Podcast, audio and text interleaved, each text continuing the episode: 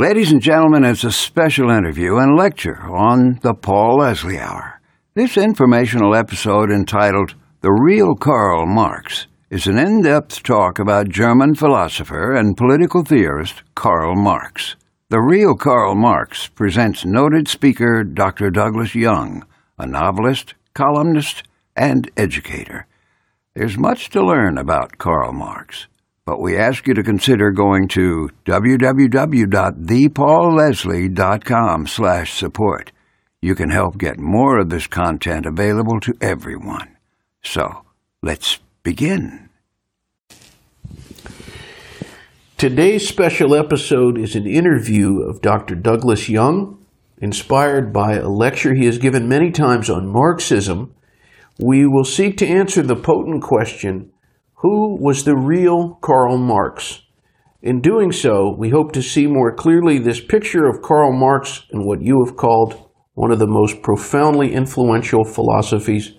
Dr. Douglas Young, thank you so much for this interesting lecture combined interview. Thank you very much for having me, Paul. I'm honored to be here. It's a pleasure. Do most people know who the real Karl Marx was? I don't think so. Uh, my guess is that uh, most folks have no idea who Karl Marx was, and uh, there are probably a lot of more educated people who think that you know, they would recognize the name, but uh, they really don't know anything about him. Some folks would know that he's the father of communism, uh, but that's about it, I think. Can the theory of communism be summed up succinctly? I think so. I believe that communism is a political ideology or philosophy or school of thought or secular religion which holds that all capitalism is utterly evil and the entire capitalist system must be completely destroyed and replaced with a new one in which uh, the order of the day is government enforced equality of results for all. What in 2022 America is uh, called equity. Mm. Karl Marx, if I might add, Marx wrote that communism can be summed up in one sentence abolish all private property. Marx also wrote that my object in life is to dethrone God and uh, destroy capitalism. Mm. Was there anything from Karl Marx's early years that you believe influenced him in formulating his belief system? Yes. Marx was uh, born in 1818 in Germany. He was the son of a very prosperous, uh, successful attorney Marx grew up in very bourgeois surroundings. Ironically, for the father of communism, it's it's fascinating. I think that every single significant communist leader of whom I'm aware, either a theoretical, philosophical one or a political one, grew up in very bourgeois circumstances. Um, even though communism extols the proletariat, the industrial working class, or poor people, or like in uh, Asia, uh, peasant farmers. Uh, I can't think of a single significant communist who was reared anything but middle or upper class, whether you're talking about Marx, Engels. I mean, Engels came from a wealthy family of uh, t- textile mill owners in England. Um, he liked to fox hunt and drink champagne. Uh, if you look at uh, Vladimir Lenin, came from one of the first families of Moscow. Um, now Stalin was poor, uh, but uh, Trotsky certainly was not. Uh, Mao and Deng and the present Chinese leader Xi Jinping, they all came from bourgeois circumstances. Fidel Castro was the illegitimate son of a wealthy plantation owner in Cuba. Ernesto Che Guevara came from uh, bourgeois circumstances in Argentina. So Marx was extraordinarily blessed to be brought up in uh, a 10 room home, uh, the son of a successful attorney who owned wine vineyards. Uh, I don't think Marx ever uh, worked, uh, had a physical day's labor in his life. So his family could afford him Uh, with an excellent education. And uh, he would ultimately uh, go to the University of Berlin. And so through his university studies, he was exposed to the whole range of Enlightenment uh, philosophers or philosophers, and he would be profoundly influenced by a number of the radical Enlightenment philosophers, uh, people like Jean-Jacques Rousseau of France, uh, the, patron, the philosophical patron saint of the French Revolution, who um, uh, abhorred uh, private property, uh, thought that private property induced greed and inequality of results. Um, Marx, uh, I think, was also influenced by uh, Rousseau's belief in the general will theory of government that a few enlightened elites uh, have the, the right, the moral duty to rule uh, on behalf of the great masses. Um, Marx also was very influenced uh, in his university studies by Friedrich Hegel, the great German philosopher, who believed that all of history, all of humanity is an endless struggle between a thesis and its antithesis.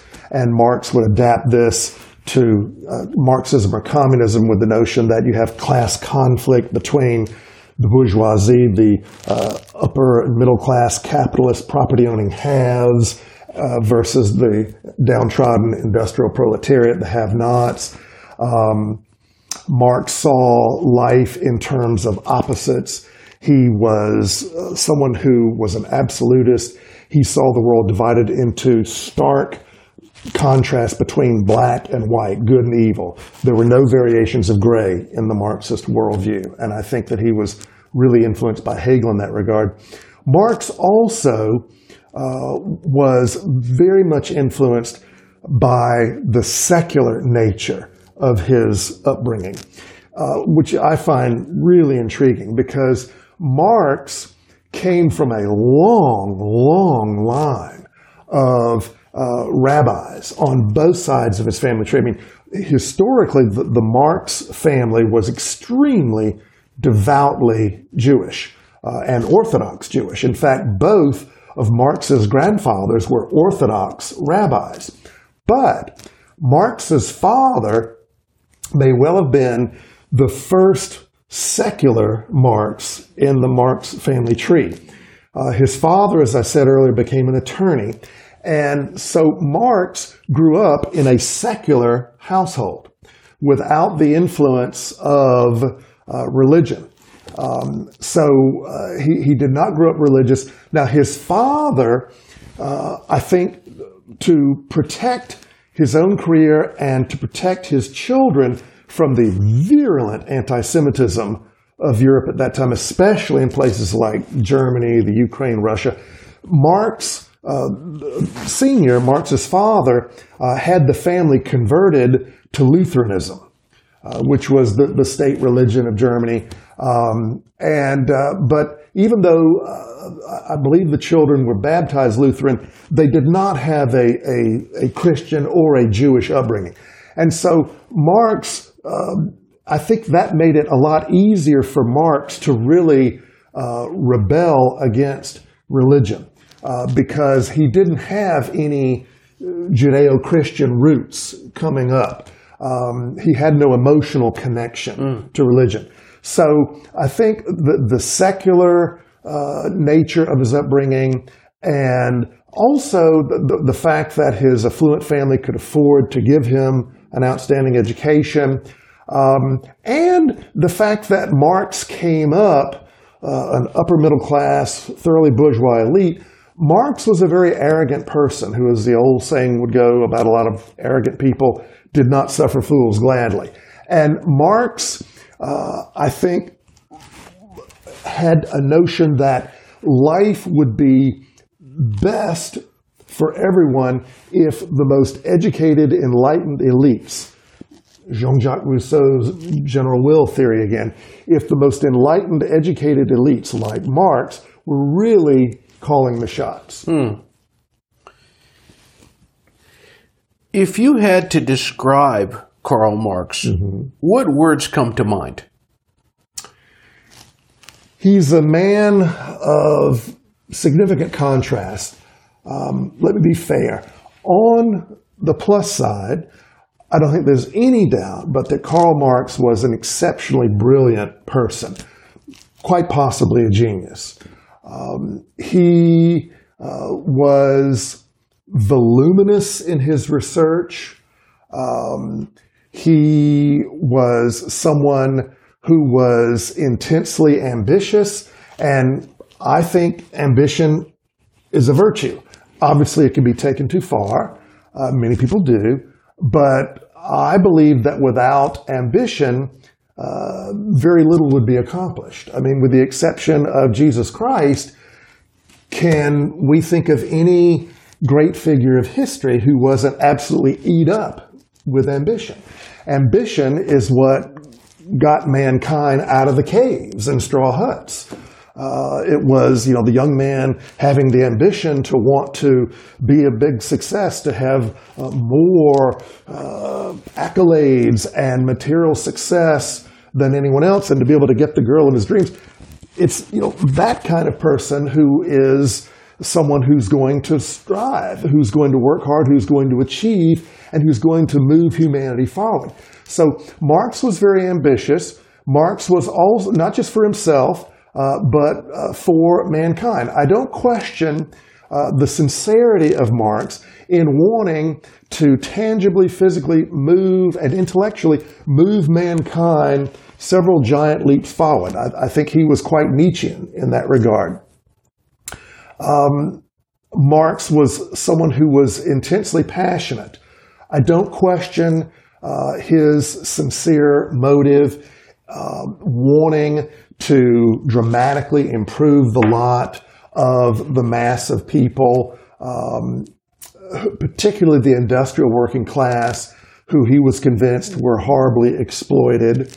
Um, but Marx was also someone who, for all of his brilliance, for all of his uh, discipline, massive amount of research, Marx was also someone who was so passionate, was so prone to fits of emotion that I think that for all of his intellect, he allowed his emotions to overwhelm his intellect.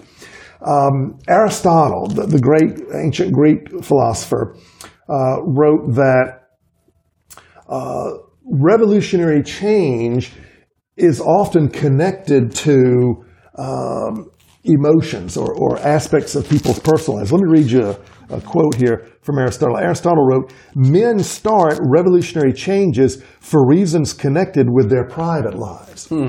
And Marx was a rageaholic. Marx, I, I think Sigmund Freud would have had a field day with Marx because Marx, I think, is the classic poster boy for someone who allowed, however brilliant he was, he allowed his emotional rage to dominate his theories. Marx, even though he did a massive amount of research, and he really is deserving of the title of the father of the social sciences, uh, Marx uh, believed that it was not enough for a philosopher to merely come up with a highfalutin uh, theory that read well on paper. But Marx believed that every theory of a philosopher, uh, every idea about what is the ideal type of economy or government or social system, he believed that every idea must be backed up with data, with empirical evidence, quantitative data, statistics, facts, and figures. Uh, and, and he did have a massive amount of facts and figures to try to prove his theories. But Marx engaged in a massive amount of cognitive dissonance. Marx had a fixed idea of the way the world operated.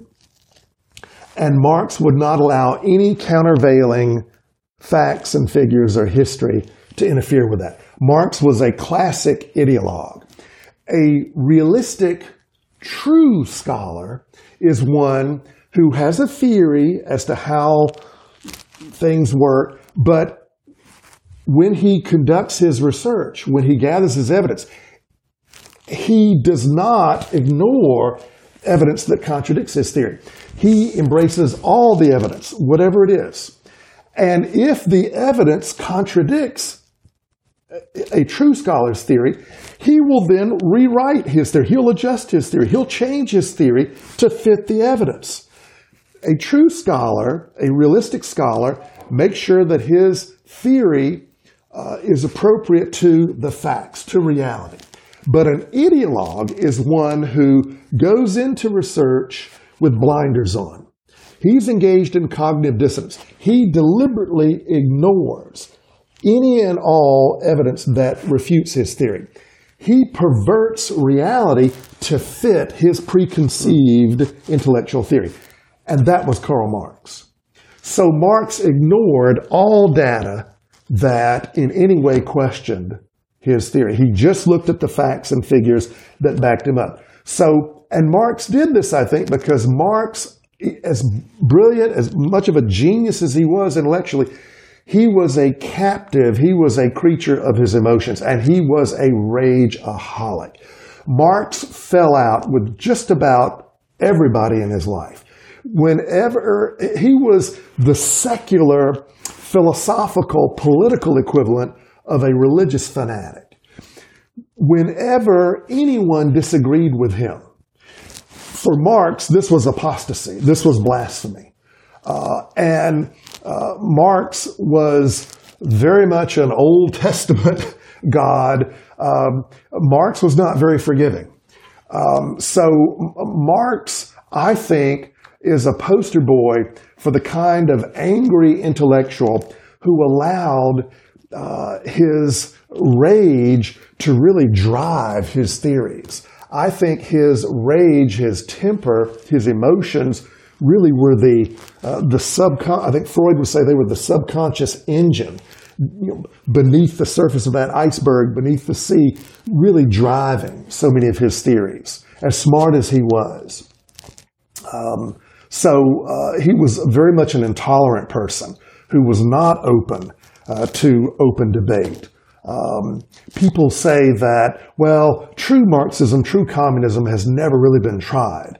Uh, uh, Marx would have never approved all the violence, all the uh, the mass murder, uh, the repression that's been carried out in his name. Uh, I think Marx would have. I mean, Marx uh, was very pro-violence. He he wanted violent revolution. He wanted to assassinate the Kaiser, the the uh, king of, of, of Germany. Uh, uh Marx uh, was someone uh, who had a, a, violent temper. Hmm. It's been said that we are what we do. Yes. What could be said of how Karl, Karl Marx spent his time? On the plus side, to be fair, he did spend a great deal of time uh, working, uh, particularly in the museum in London. Um, he, um, let's backtrack a little bit. He's born in 1818 uh, in uh, Germany, in the city of Trier in southwestern Germany. And uh, he goes to the University of Berlin. He's a professor but he's the kind of a, he gets a PhD, he becomes a professor, but he's the kind of professor who is not really interested in lecturing to his students and, and having a give and take open discussion. No, he, he conceives of himself as uh, an intellectual uh, prophet uh, for communism, for his economic and political and social worldview. Um, he is an evangelist, a political activist for his theories. Uh, he doesn't last long in academia. He's so committed to revolution that uh, he has a, a revolutionary publication, um, and uh, he wants to assassinate the Kaiser. He wants to overthrow uh, the government of, of Germany. Um, he uh, is he's running a revolutionary newspaper. And he's ultimately exiled from Germany. The, the, Germans don't want him there because they see him as too radical. So he moves to Paris, historically the city of political exiles, um, and, and of so many radical philosophers, including a lot of communists. Jean-Paul Sartre, um, Deng Xiaoping became a communist in Paris. Uh, uh, Ayatollah Ruhollah Khomeini, uh, when he was exiled by the Shah from Iran, would uh, go to Paris where he would make revolutionary tapes sent back to uh, uh, the Shah's uh Iran. Well, in Paris, Marx would have another revolutionary newspaper. But then, when the revolution of 1848 in France came about, uh, the uh, the government kicked Marx out of France, saying this guy is too radical. So Marx, in 1848, moves to London, where he would spend uh, the, the next 35 and the last 35 years of his life until his death uh, at not quite 65 in 1883. So the lion's share, the vast majority of the work, of the writings uh, uh of Karl Marx took place in London. And what he would do in London uh, for you know, three and a half decades would be when he would work, he would go uh, to the London Museum uh, where he would do a, a, tremendous amount of research and, and writing. Uh, now, um, and he did a lot of work in that regard. I mean, he certainly wrote a lot of books uh, and a lot of uh, articles in academic journals.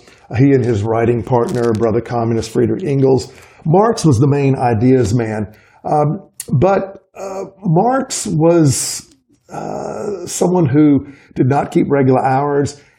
He never had a job for the last 35 years of his life. Um, he uh, smoked too much, cheap cigars.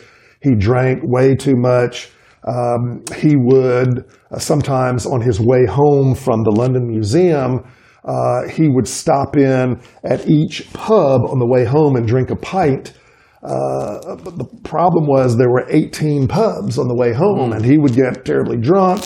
He would sometimes in the streets of London, he would throw rocks at the street lamps.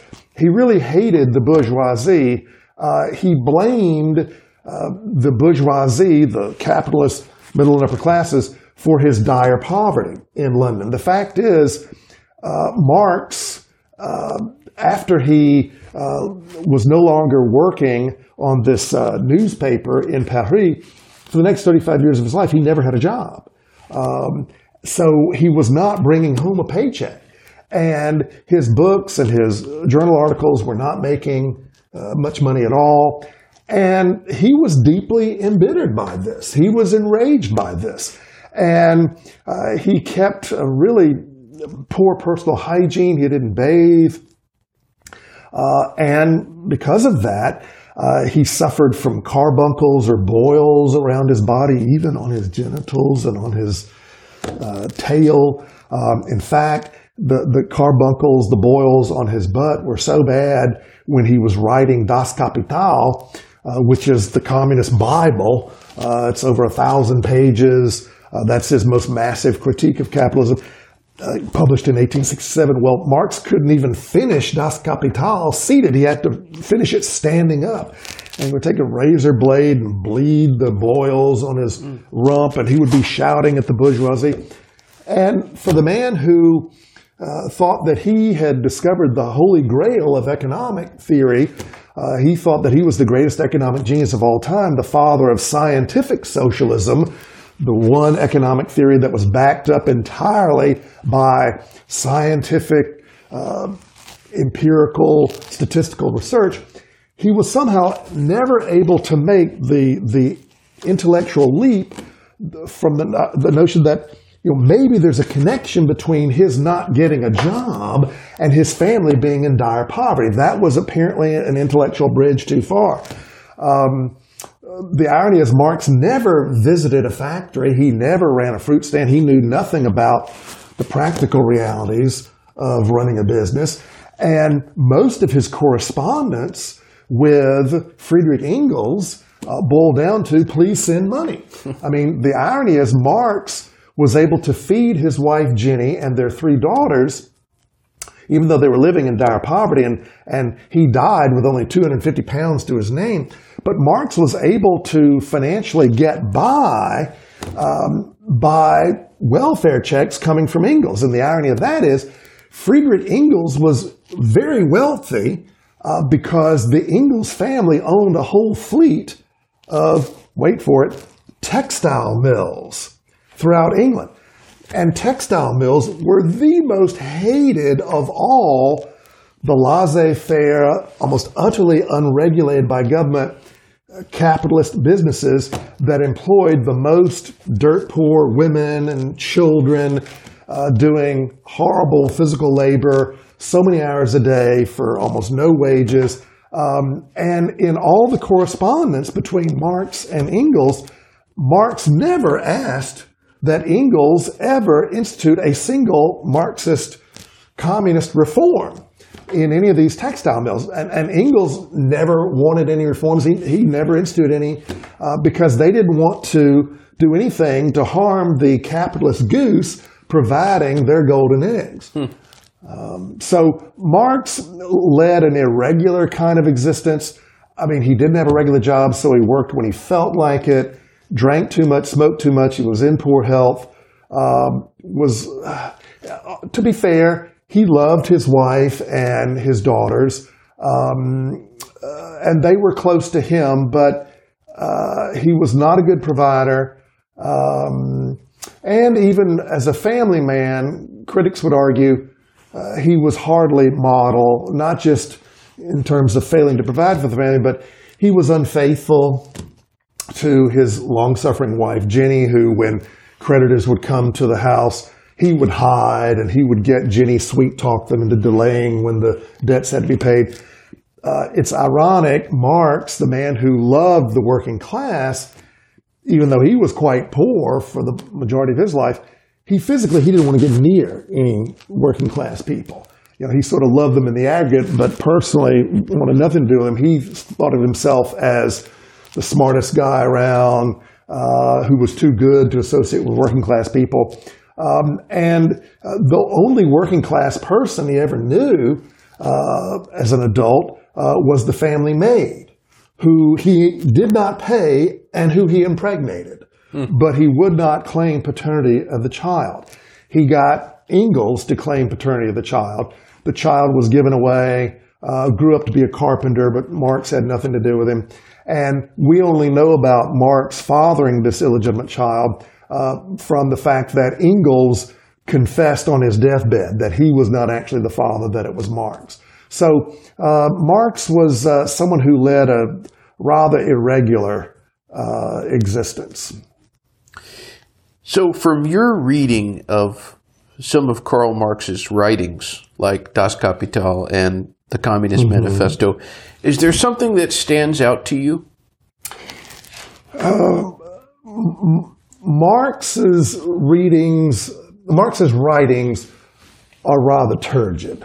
Um, the Bible of Communism, the most important Marxist book of all time, the book that is to communism what the Bible is to uh, Jews and Christians, uh, is Das Kapital. It's, uh, it's the over a thousand page magnum opus of Marx and Engels. Das Kapital is German for capital or money. Um, and it is one long indictment of all things capitalist. Uh, it's got a massive amount of data, and you talk about some dry, boring reading. Um, my sweet Cheyenne's late father, God rest his soul, uh, he was a lifelong devoted Maoist, communist, uh, Chinese revolutionary. Uh, he was so proud that he read all of Das Kapital. God bless him. Um, if I was to urge uh, people to read just one book of Marx, it would be Marx and Engels' uh, The Communist Manifesto, which is a 58 page uh, cliff notes of communism, if you will, published in 1848, the, the first year he was in London. And um, the Communist uh, Manifesto uh, cuts right to the quick. Uh, it is the most readable, the least chopped with statistics. Uh, it was designed to appeal to uh, working blue collar industrial laborers who had some education, who were literate, and you could you get all the basics of communism, uh, most all the basics from the Communist Manifesto. But Marx was, from my perspective, was not a good writer. To his credit, he did do a lot of research, but again, as mentioned earlier, he studiously avoided uh, including in his writings any research that in the least bit contradicted uh, his theories. What do you think was truly behind his theories? What was the core of what was driving his fervor? I think, in a word, it would be rage. Marx was like, I think, a lot of academics.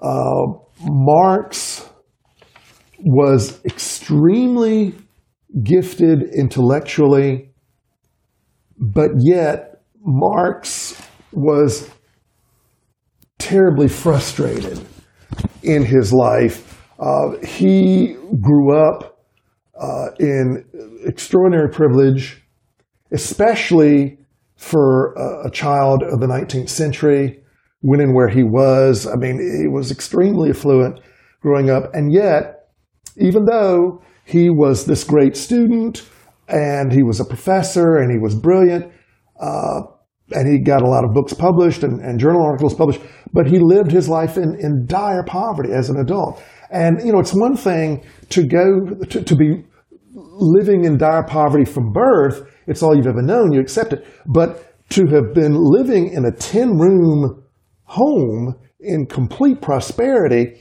and then as an adult, you're, you're so poor uh, that, and you don't have the comforts of religion because you hate religion, you don't believe in any God, you believe this life is it. Um, that caused Marx deep abiding bitterness. And the fact that the capitalist system afforded so much wealth uh, and, and middle class status to people with far, far less intelligence, far, far less education, far, far less culture uh, than, than what Marx thought of himself as having, uh, infuriated him to no end. Uh, Marx, I think, hated chaos. He hated freedom because he didn't like the choices that people made with their freedom. Um, Marx was very Rousseauian and Nietzschean in that he believed that an elite class of people at the top of the pyramid, very, very much like Plato, he believed that an elite class of people like himself should rule things. Um, he believed that people left to ourselves, uh, we devolve into a capitalist order where you have economic freedom, where people do what they want, and there is inevitably massive inequality and chaos. And Marx wanted a very orderly system where everybody is equal, where you don't have these vast gaps between the haves and have nots. And uh, Marx believed that an egalitarian system would be the only fair system. Uh, but I think Marx still thought of himself and other educated elites as the people who should really run the show. And so Marx uh, hated that people had the freedom to think differently. Remember, he was completely intolerant of people who had different points of view. Uh, and Marx was quite frank that uh, when uh, a communist revolution came about, that uh, racial trash, as he called it, uh, would of necessity have to perish in what he referred to as a revolutionary holocaust. So he wanted massive violence, lethal violence against entire groups of people uh, based solely on their group status, uh, who he thought were inferior, who he thought were going to uh, contradict or defy what he thought was the egalitarian order. Uh, and he wanted an elite to impose this on people. How did Marx believe communism could be brought on? You, you mentioned uh, violence here. Right. There are two answers to that. the professional, philosophical, theoretical, official public Marx was quite clear in his writings uh, regarding his belief that there is a natural, inexorable, inevitable, unavoidable economic evolution to the history of mankind. This is sort of the Marxist or communist secular economic equivalent of John Calvin and John Knox's uh, predestination theory uh, for uh, Protestant Christians. Marx believed that history is an unavoidable progression of stages of economic uh, development for mankind. And we cannot avoid these stages no matter what we do. No, it, the individual is irrelevant. Marx, like leftists, like communists, at least ever since the time of the French Revolution of, the, of 1789, Marx thought in terms of groups and larger, massive societal forces of history guiding us all, all us individuals in these massive tidal waves. Um, you know, this is very much like the discipline of sociology and, and Karl Marx, along with Emil Durkheim as a founding father of sociology. Marx believed that there are certain stages of economic history. And this theory, communist theory, is called dialectical materialism.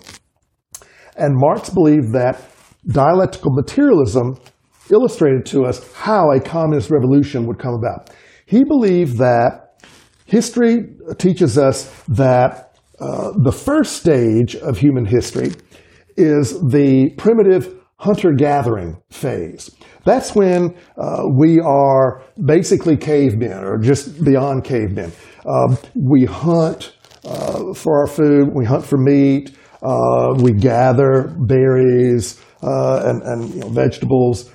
And then we, we develop, uh, we go into the, we evolve into the second uh, economic stage of dialectical materialism, uh, which is feudalism. And this is when we develop crop row agriculture, and from that we develop eventually plantations. And uh, we have a completely agricultural dom- agriculturally dominated society and we have plantation owners who own uh, massive numbers of slaves. We have chattel human uh, slavery. Um, and then from uh, feudalism, the third stage in dialectical materialism is uh, capitalism.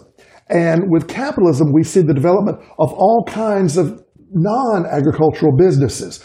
The vast, vast, vast majority of them are small businesses and uh, with capitalism, uh, with the rise of capitalism, we see the development of uh, more cities and uh, shops. And then from capitalism, we develop into the fourth stage of dialectical materialism, which is the Industrial Revolution. Uh, the industrial phase of capitalism, where small businesses become increasingly superseded and dominated by great big businesses uh, centered around ever larger factories with industrial equipment. And it would be in the industrial phase, the industrial revolutionary chapter of dialectical materialism, when capitalism would produce the worst contrasts between the haves and have-nots, between the bourgeoisie, the capitalist property owning haves, uh, who own the factories, who own the businesses, and the poor, downtrodden, oppressed, ruthlessly exploited proletarians, or the proletariat, the proles, the industrial uh, factory workers, the laboring class. And, and of course, uh, this will be extended particularly by Chairman Mao in China and Ho Chi Minh in Vietnam to include the mass number of peasants. Uh, and Lenin and uh, Trotsky and Stalin would include the peasants as well in uh, Tsarist Russia, because Russia was certainly not industrial, nor was China when they had their revolutions. That's the great irony. No uh, communist country, no country that had a communist revolution ever had one come about the way that Marx theorized it would through dialectical materialism, but I'm getting a little ahead of myself. Well, in the industrial phase of dialectical materialism, when you have the worst excesses of capitalism. When you've got uh, the working class working incredibly long hours, 10, 12 hours a day, six days a week, with pitifully low wages, no labor unions, no voting rights, um, no welfare for the poor, I mean, just horrible conditions. Uh, the, the, so many of the factory workers in the London of Marx's time were living in dilapidated, crowded, disease-ridden, rat-infested, uh, uh, company-owned housing right next to the, the pollution coming out of the factories. Uh, and they were buying their groceries, their goods from company-owned stores. I mean, they were really, and they were deeply in debt to the factory owners. They were really the urban equivalent of, of rural southern uh, sharecroppers in the 19th and early 20th centuries. And uh, gosh, to be fired at, at, one of these factories uh, was to automatically uh, sentence yourself and your wife and children to homelessness. And so it was, Marx believed the fix was in. He thought things were so bad that a revolution, a violent revolution, an uprising of the downtrodden, oppressed proletariat was inevitable. And so the next stage of dialectic materialism would be a workers' revolt, a, a revolution of the proletariat, in which they would uh, take up arms and they would violently overthrow and murder the bourgeoisie, take over the factories, take over all the means of production. Um, and Marx believed that there were four means of production capital, land, raw materials, and labor. And the bourgeoisie had a monopoly on all four. And because uh, the bourgeoisie controlled the money, it was the only class with the money to afford to buy the land from which to extract the raw materials uh, and on which to build the factories in which to employ the laborers to process those raw materials into finished consumer products to make lots of money when they sell them. Marx believed that because the bourgeoisie had a monopoly on the four means of production, the bourgeoisie controlled the entire economy. And the government was but a puppet, a pawn of the bourgeoisie. Uh, Marx's theory of economic determinism holds that all uh, change, all political, social, and every other kind of change in society is predetermined and dictated by economic change. And Marx believed that once the industrial working class overthrows the bourgeoisie, destroys it, will then enter the next phase of dialectic materialism, which is uh, the temporary dictatorship of the proletariat in which the proletariat is now running the factories, is now, you know, manning the suites, if you will, uh, is controlling uh, the government. But Marx believed that this would be a, a, a, brief phase. It was the temporary dictatorship of the proletariat. Then, from the dictator, the temporary dictatorship of the proletariat, we would evolve, we will evolve, Marx believed, uh, into the socialist phase of dialectical materialism. This is when the government uh, owns and operates the biggest industries, the, the major industries. Um, and then uh, somehow, and Marx never gave us a clue as to how this would happen, but from the socialist phase of economic evolution, we, the, the state would somehow miraculously wither away, and we would evolve into the final, lasting, permanent, ultimate stage of human economic and social development, which will be communism, a stateless, classless utopia, a heaven on earth utopia in which everybody in society would equally own all property. All property would be equally shared and shared alike. And the ruling ethos would be, perhaps Marx's most famous quote, from each according to his ability, to each according to his need. Everybody will only do whatever he wants.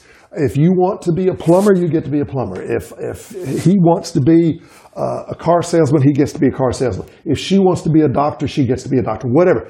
Everybody does whatever he wants. Everybody contributes to the greater good of the whole, whatever he feels like, and everybody shares and shares alike equally.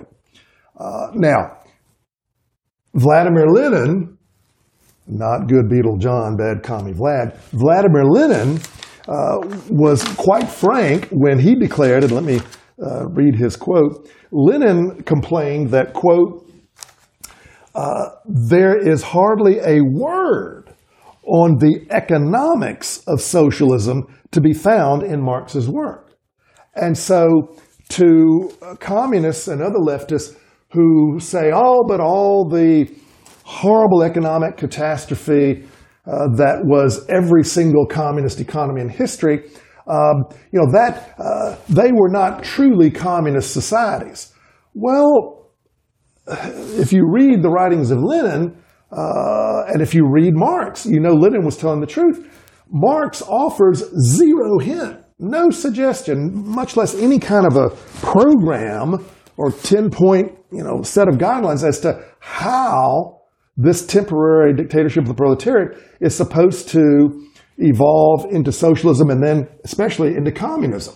So in practice, every communist government in history has been a Marxist Leninist regime. Marx provides the theoretical foundation for the communist uh, revolution, but Lenin really created the, the model for every communist government. Uh, and the way it worked was because communist economics in practice have never worked because there is no incentive for people to get ahead. If everybody working in the factory uh, is getting paid the same number of rubles at the end of the month, no matter how productive they're. I mean, if Paul Leslie is coming to work early every day, is working his tail off, and is producing 10 times more widgets an hour than Young, who's coming to work two hours late, drunk, or hungover half the time. But at the end of the month, Mr. Leslie is not making one more ruble than Mr. Young. Why? I mean, Paul's a smart dude.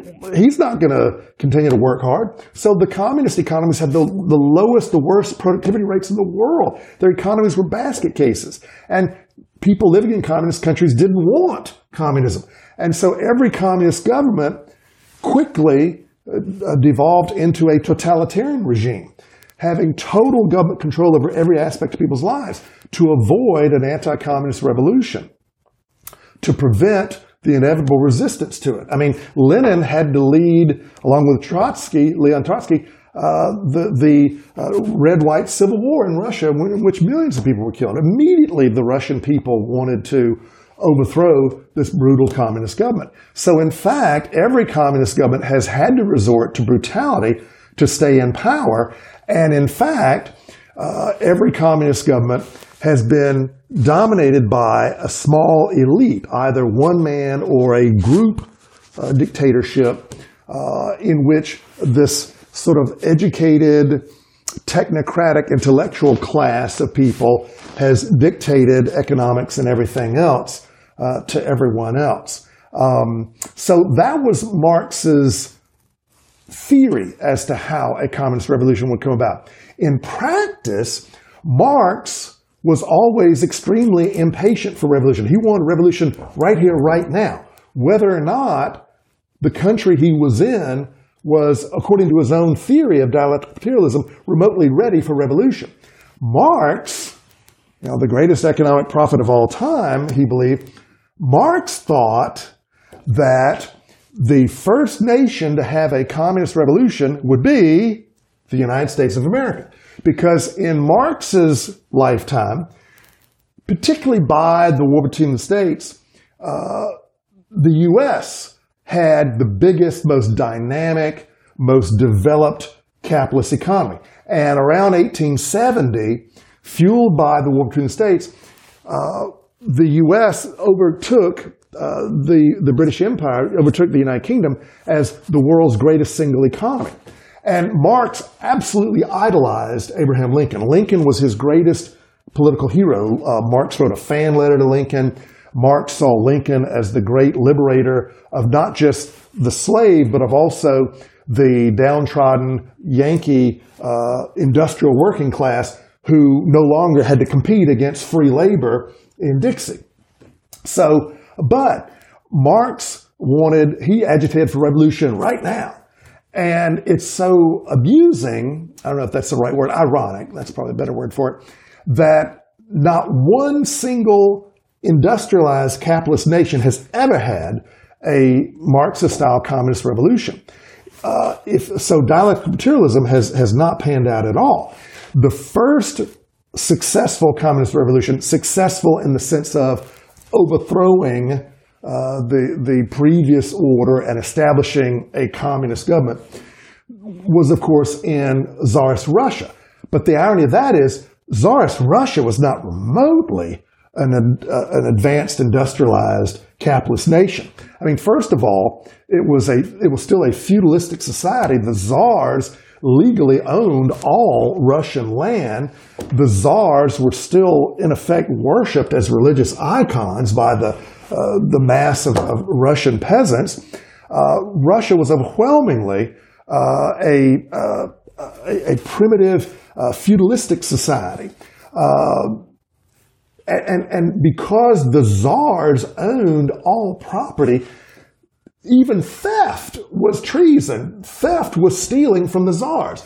So uh, Tsarist Russia was, was certainly not a, a, a capitalist industrialized order. And uh, neither uh, were any of the Eastern European nations and Central European nations that were taken over by Joseph Stalin and the Red Army at the end of World War II. I mean, these were uh, very poor agricultural nations, uh, economically backward, industrially undeveloped, and they didn't, not one of them had an authentic revolution. They had revolutions imposed upon them by the Red Army.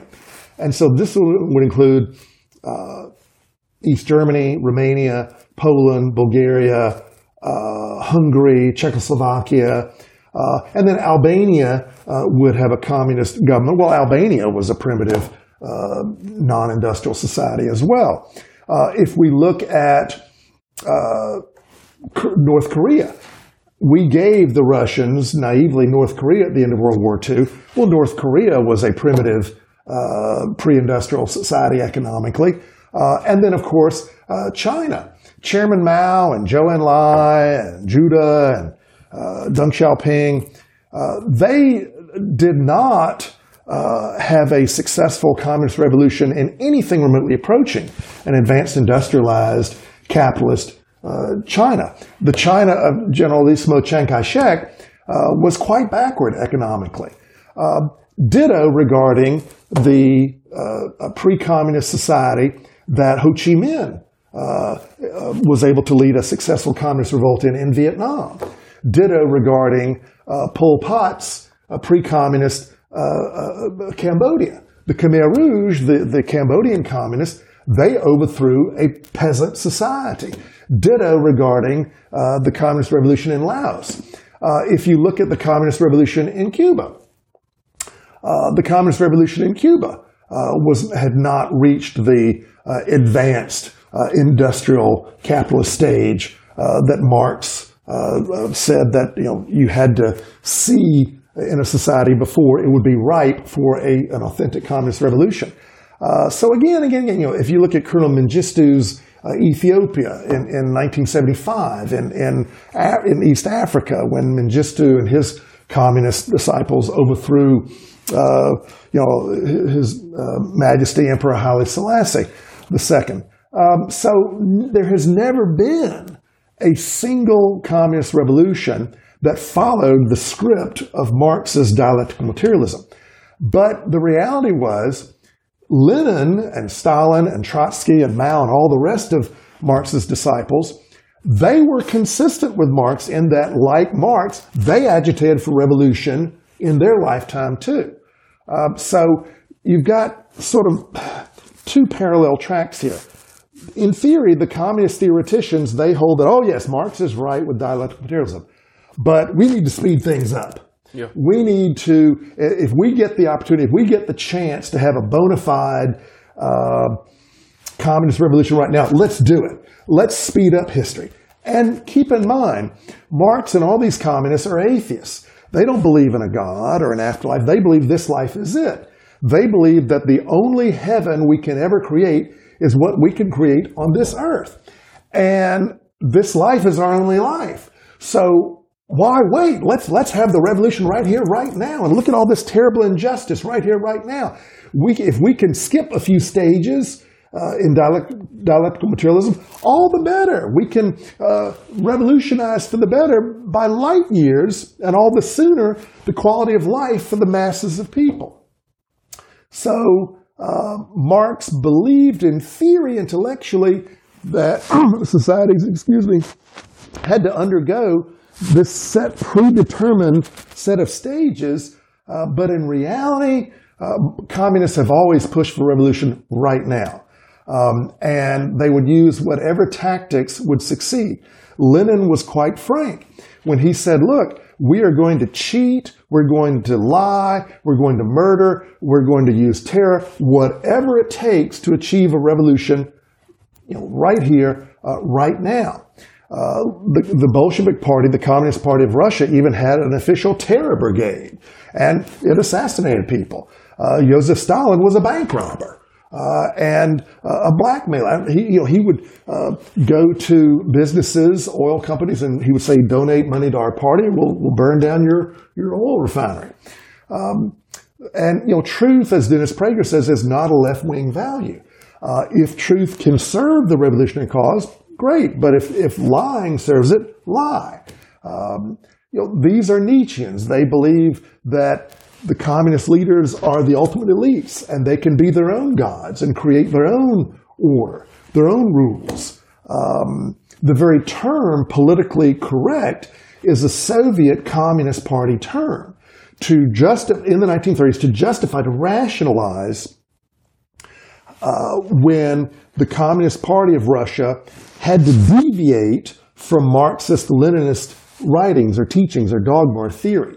Uh, well, uh, we're deviating from official Marxist uh, um, teachings, but it's politically correct. The party needs to do this for the, the sake of the revolution. It's okay. Um, so uh, ultimately, again, we come back to, to rage. This, this outrage that there is massive injustice and we've got the means to, to change it right here, right now, if we will only seize our opportunities. So, was there a racial element to Karl Marx and his theories? Absolutely.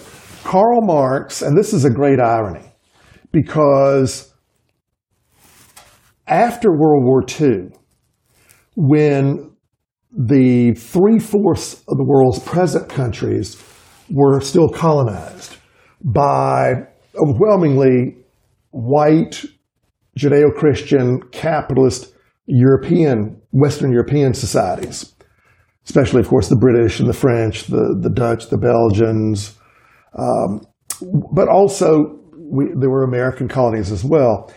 Well, after World War II, most of the world's peoples who are colored, who uh, are certainly in the 1940s, 50s were much poorer than European, Eurocentric societies like Western Europe and, and uh, the U.S.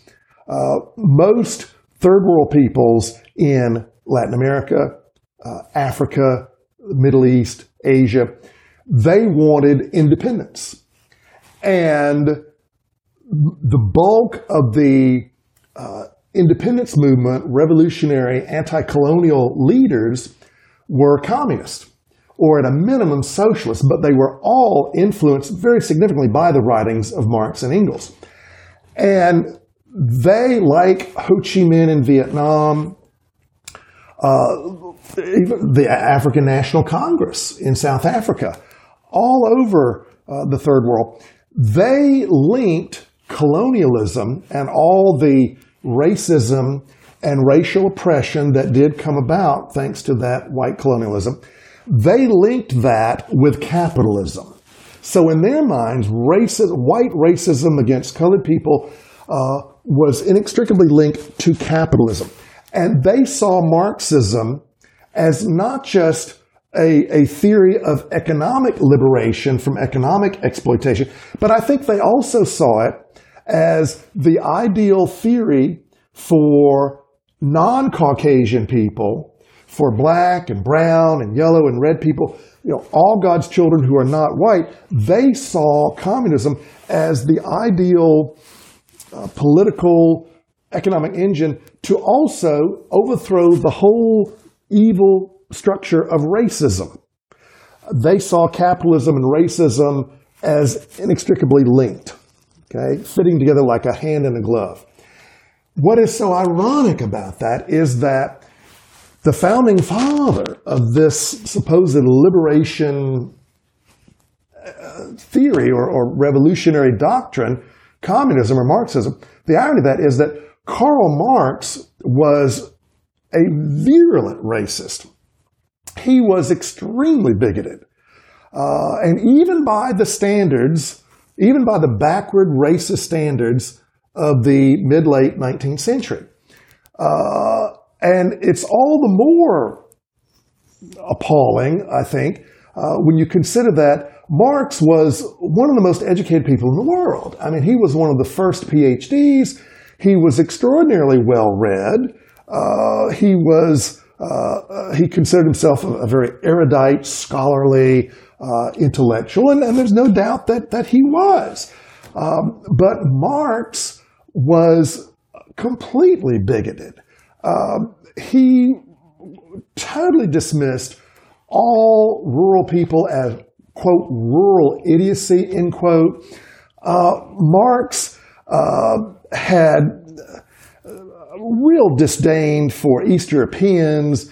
Uh, he really uh, dismissed the Poles. Um, he completely denigrated uh, Spanish as degenerates. Uh, he completely uh, uh, dismissed Mexicans as Spanish degenerates.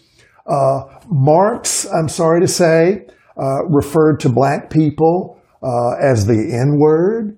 Uh, Marx uh, was also uh, the ultimate poster boy, I believe, for the self-hating Jew.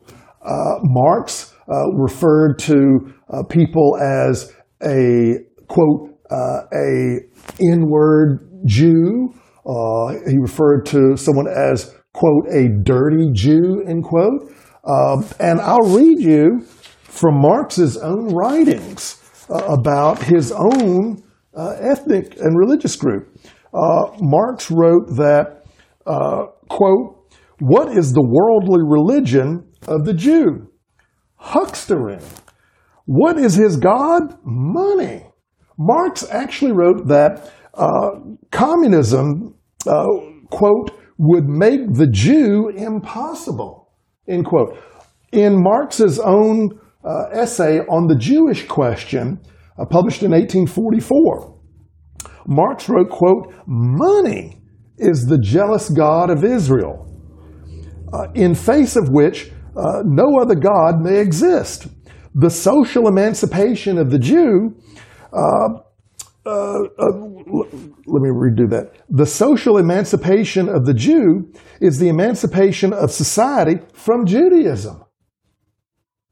And Marx further wrote that, quote, racial trash, end quote, would uh, have to uh, perish in a, quote, revolutionary Holocaust. Now, all of that that I've just shared with you would fit in very well in the pages of uh, Der Stürmer in Nazi Germany. That could all have easily been written by uh, Hitler's propaganda minister, Joseph Goebbels, in Der Stürmer, or any other uh, virulently anti Semitic and, and racist uh, Nazi publication. So uh, Marx was completely racist. And I so wish that uh, Marxist revolutionaries in the Third World who were uh, virtually all non-white, I wish they had known about just how unashamedly uh, completely racist and, and bigoted and ethnically prejudiced uh, and religiously uh, bigoted uh, Karl Marx really was. I mean, Marx was, he was an intellectual version of an Archie Bunker, quite frankly, but with a much uh, stronger mean streak. I mean, Marx, I mean, I don't know that you can get a whole lot more graphic than calling people racial trash, needing to perish in a revolutionary Holocaust. Um, so Marx was, was his racism and his complete intolerance and, and wanting to eliminate entire peoples was quite quite explicit. So, in this age of cancel culture, uh, one would think Karl Marx. There are statues of him Right. around the world. Isn't he ripe for cancellation? Why has he gotten a pass? Because he's the founding father of modern leftism. Modern leftism was, was birthed, its genesis was in the French Revolution with Les Jacobins, led by Maximilien Robespierre. Um, the, in fact, the, the very term left wing and the term right wing originated with the French Revolution when in the, the Revolutionary Parliament and the General Assembly you had the, the less radical revolutionaries, uh, Les Girondins, sitting on the right side, and then the more radical revolutionaries wanting more rapid, massive change right now, they were Les Jacobins on the left. And of course, Les Jacobins would ultimately prevail uh, by 1793, and they would give us Le Terror, and then by the spring of 1794, Le Grand Terror, uh, and we would see massive violence. Well, Marx considered the French Revolution a noble failure, and uh, so did Lenin and Stalin and Trotsky. They even named some of the big uh, original Soviet communist uh, battleships after uh, uh, the revolutionaries of the French Revolution, the Danton, the Marat. Um, now, so uh, Marx uh, believed that you have a certain elite group of educated, enlightened people who should run everything. And this has been a core leftist belief ever since. And truth is not an absolute. Remember, in leftism, there is no God, there are no Ten Commandments, there is no Christ golden rule of do unto others as you would have them do unto you. And so we make the elites make up the rules. And it would not do at all if the founding father of modern leftism, Karl Marx, is shown up to be a pretty virulent racist. Um, so that part of the record is simply covered up. I mean, I'm reminded of how if you go to uh, when I travel to China, and I've been blessed to travel there a few times. I've been very blessed to travel all over that wonderful country. Well, China today, it's certainly it, it has a communist government, and the communist part of China has a legal monopoly on all political power. But China is no longer, thank God, a totalitarian, traditional Marxist-Leninist communist dictatorship. It is a communist dictatorship, but it's a communist dictatorship with an enormous amount of capitalism, which has given the Chinese people a record amount of prosperity. So uh, in China, you still have uh, Chairman Mao, the founding father of the Chinese Communist Party, uh, the leader of the Chinese Communist Revolution, the first dictator of China from October 1st, 1949 until his death in early September of 1976. Uh, and he, his image alone is still on the front of every single uh, communist uh, bill. You know, all the yuan of every denomination has Chairman Mao's image on the front. And you go to Tiananmen Square, which is the holiest of holy sites in China, uh, where you, that's where you have the mausoleum, as they call it, where Chairman Mao's body is on display. And that's where the massive portrait of Chairman Mao hangs uh, in, in front of uh, Tiananmen Gate overlooking Tiananmen Square. So Chairman Mao is still genuflected before. I mean, he's the great, he's the George Washington of China, and that's how he saw himself. Uh, and he, he idolized Washington.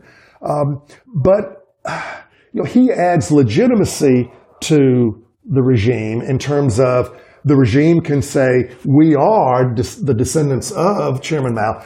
The present Chinese leader since 2012, President Xi Jinping, his father was one of the original cadres, one of the first generation of communist ruling class rulers in China.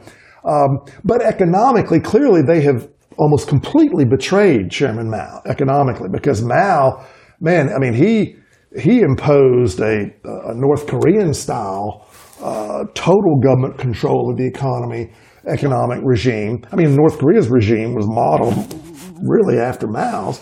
Um, so, uh, but the fact that uh, the you know, his image, Mao's images everywhere, that adds legitimacy to the communist aspect of the Communist Party rule in China. Uh, well, the Chinese government in recent decades, ever since Deng Xiaoping took power in the late 70s, and Deng had, had of course been purged by Mao during the Cultural Revolution from 1976 to, uh, 1966 to 76, uh, the official party line in China for decades has been that, well, Chairman Mao was great, but when he got old, he got a little confused and he made some mistakes in the Cultural Revolution. And there were some, some errors in judgment. But that's it. I mean, most of Chairman Mao's rule is still seen as just, you know, almost godly. Uh, you can't be really honest about the full Mao or you'll lose your job or you'll be thrown in jail. Uh, so uh, the same is true regarding Marx. Um, Marx, the, the, the less pleasant, the, the really vile sides of Marx are conveniently ignored because that just wouldn't do. I mean, uh, it's just like leftists in cancel culture today in America. They get a pass because to go after them would be to undercut the legitimacy of leftism, uh, of communism, of Marxism. And so, uh, and the irony is, even though Marxism, perhaps the most famous quote from Marx is, from each according to his ability, to each according to his need. Marxism or communism is the ultimate egalitarian philosophy. But as George Orwell wrote in his critique of communism, or one of his critiques of communism, the, the fable uh, uh, Animal Farm in 1945, well, all animals are equal, but some animals are more equal than others. So, why is Marxism so attractive to intellectuals or so called intellectuals? Because I think it reads so well and it feels so good. Um, I think that so many, it, and it's for all of its sins, Marxism, which is really synonymous with communism, Marxism idolizes the intellectual class. And I remember reading, and I wish I could remember who to give credit to, but a long time ago I read, someone wrote that even in oppressive communist societies where intellectuals are thrown in prison for uh, speaking out against some policy of the ruling communist regime. Intellectuals feel important in communist societies because communist governments really do revere intellectuals. And if you're an intellectual in a communist nation who criticizes the communist government and you lose your job or uh, you, you're demoted at the university or you don't get a promotion or you're even thrown in jail or you're thrown in internal exile, you're put under house arrest, like say, uh, Alexander Solzhenitsyn was in Russia or uh, uh Andrei uh, uh, uh, Sakharov. Marxist intellectuals will still feel like they're important, they're significant. It really bugs the heck out of a lot of American intellectuals, particularly the leftists, the communists, the Marxists on faculties, that basketball players, football players, uh, baseball players, rock stars, movie stars, TV t- stars, entertainers are light years more famous and feared politically, their endorsements, their views politically, who they endorse for public office, are, are taken light years more seriously than the views of some obscure Marxist or frankly any other kind of professor in this country. That bugs the heck out of intellectuals. Intellectuals, I mean, I think of so many professors as representing sort of revenge of the nerds. I mean, let's face it. Most of us who were professors, I was a professor for 33 and a half years. Most of us who were professors, we were the smart kids in class, or at least we thought we were smart. We were smart in terms of we knew how to get good grades. Uh, a lot of us can't have no common sense and, and don't know how to come in out of a shower of rain, but we're grade savvy, right? We're intellectually smart. Uh, and I think it's true, the old adage that in college, the B students will end up working for the C students and the A students will teach. Most of our politicians were not A students. So many of them anyway. I mean, they were, uh, and, and so many weren't even C students. I mean, gosh, you look at uh, uh, Franklin Roosevelt was a C student. Uh, and you look at, uh, uh, gosh, um, uh, Dan Quayle, I don't think released his grades. I don't think Barack Obama released his grades.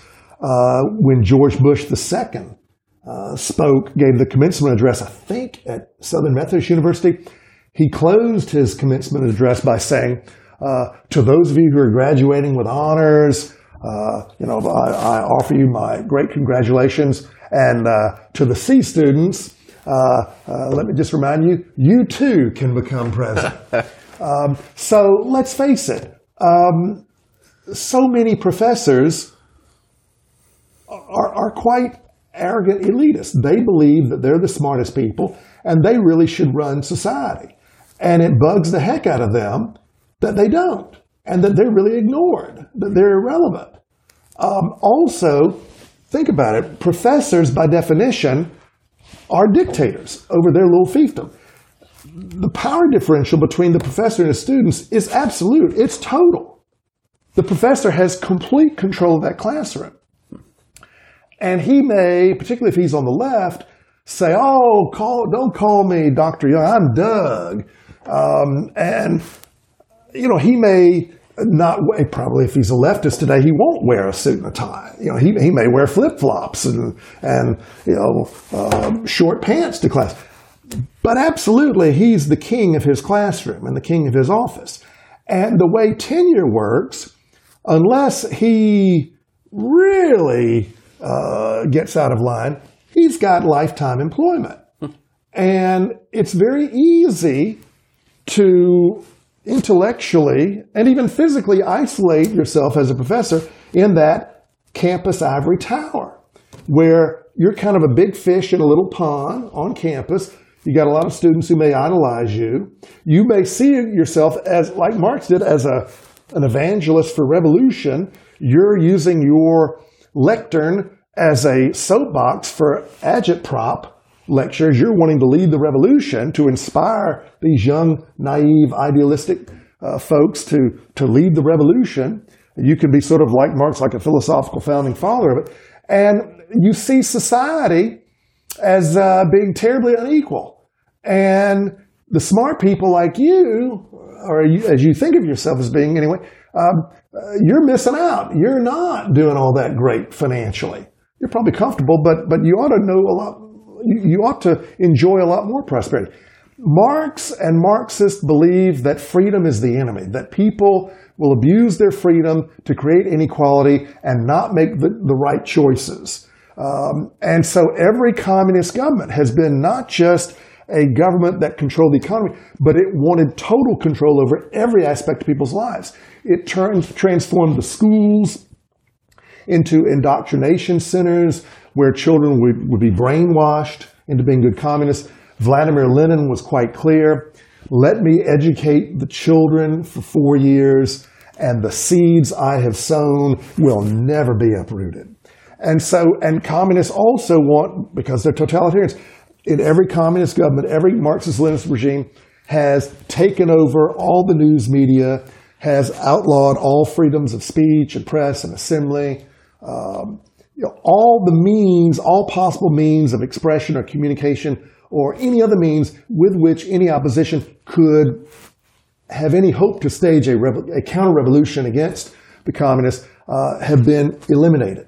Um, so Marx was all about control. He wanted an elite, credentialed, well educated, he believed cultured, erudite class of people to be at the top of the pyramid.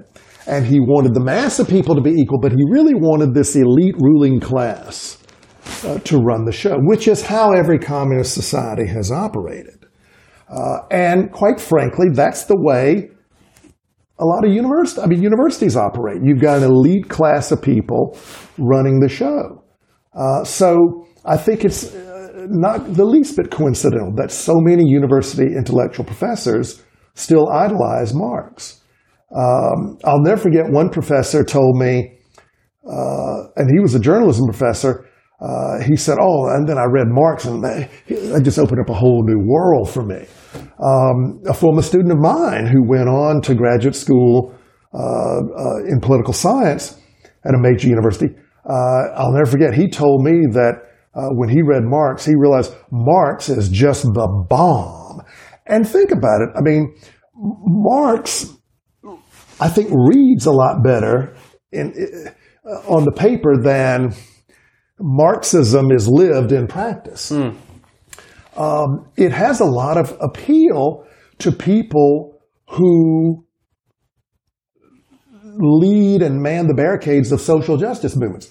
You've got, and there are a lot of similarities between Marxism or communism and Judeo Christianity in that, think about it, they both have a holy book, either the Bible or Das Kapital. Um, they both have a clear good versus evil mindset. There's a real clear conflict between good and evil. Um, they both have a sacred or good class, the Jews or the Christians or believers or the proletariat. Uh, they both have uh, an evil class, you know, the unbelievers, the oppressors, the bourgeoisie. Um, they they both uh, really bash the haves. Uh, they both really uh, want to improve the lives of the poor. Uh, blessed are the poor. Blessed are the meek. Um, and you know it's harder for a rich man to enter the kingdom of heaven than it is for a camel for a, a camel to pass through the eye of a needle. Um, Marx and communists want to destroy the, the ruling class, the bourgeoisie, and the communists. And also think about it: both Jews and Christians, as well as communists, they have a, a pantheon of saints, of martyrs. You go to any uh, communist country and you'll see demonstrations and there'll be posters of you know, Marx and Engels and Lenin and Stalin and Trotsky and, and Mao, uh, Che Guevara, et cetera, et cetera. Well, we have saints in, in Catholic uh, churches uh, and you know, apostles uh, in, in uh, Catholic and Protestant Christian churches. Um, both uh, believers, both Jews and Christians, as well as Marxists, have arguably a pretty similar vision of heaven. Uh, it's just that the Marxists want to create a heaven on earth right here, right now. But really, I think the basic vision or structure of heaven for both is the same. Uh, I think that Jews and Christians believe that heaven is a place where everybody is equal I don't think Jews and Christians believe that there's a government in heaven. I mean, God rules, but we don't, there's no governmental structure. You know, you have a withering away of the state. You have a classless, stateless utopia, do you not? I mean, I don't think those of us who are Christian or Jewish believe that in heaven you've got uh, a ruling class of bourgeois, more senior, older angels who are taking advantage, who are exploiting junior new arrivals. I don't think it's like in uh, the movie It's a Wonderful Life where Clarence has to earn his wings. I mean, no, we're all equal. And that's, that's the communist, that's the final stage of, of dialectical materialism. That's communism, a stateless, classless utopia. Um, I remember, God rest her soul, my wonderful uh, grandmother Young, uh, when she was old, and uh, we went to uh, Granddaddy's uh, graveyard, uh, the graveyard where he, uh, his body is buried. And, uh, and I hope this wasn't a sin, but I asked her, I, I, I, wanted to get a, you know, find out what her reaction would be. I said, now, Grandmama, you know, now I'm reading about, there are some graveyards where when black folks are, are starting to get buried in the same graveyard as the white folks, some of the white folks uh, families are digging up their, their relatives' graves and, and moving them to another cemetery. What you think about that, grandmother? And grandmother, I'll never forget, God rest her sweet soul. She said, well, we're going to all be together in heaven. Now, hmm. to this fine Christian lady's in, in her mindset, in her world, she was born in rural South Carolina in the year of our Lord 1908. She grew up and lived most of her life in a completely racially segregated, racist Jim Crow society. And the color line was the class line in her world growing up. Well, God bless her.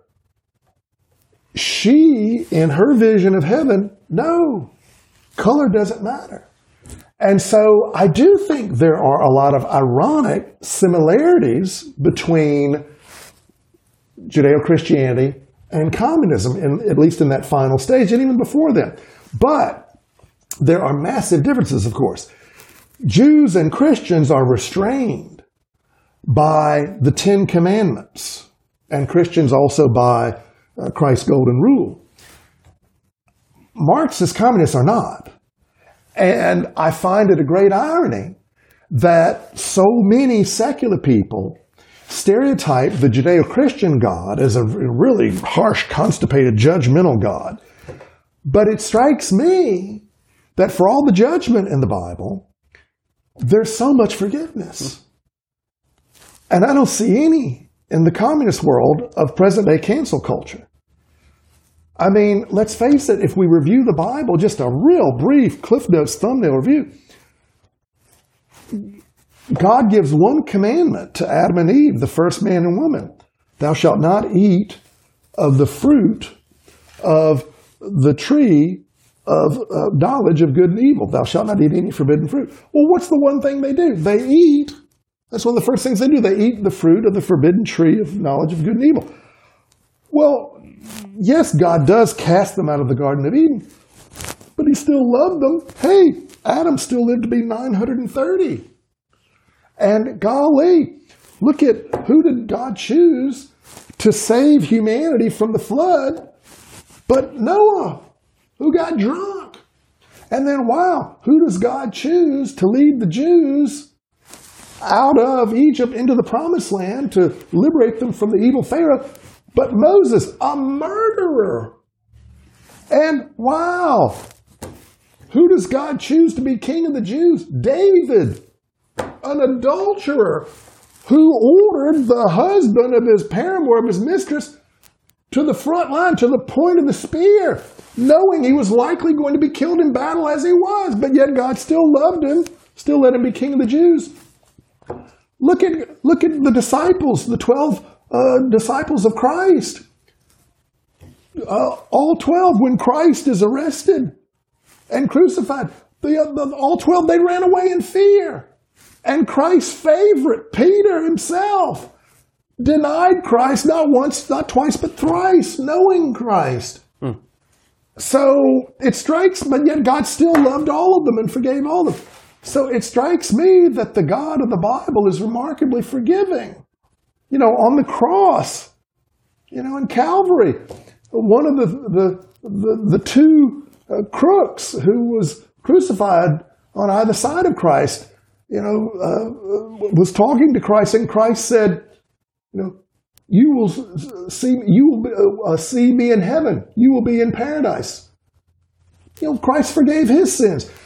Now, I have yet to find any forgiveness in communist societies.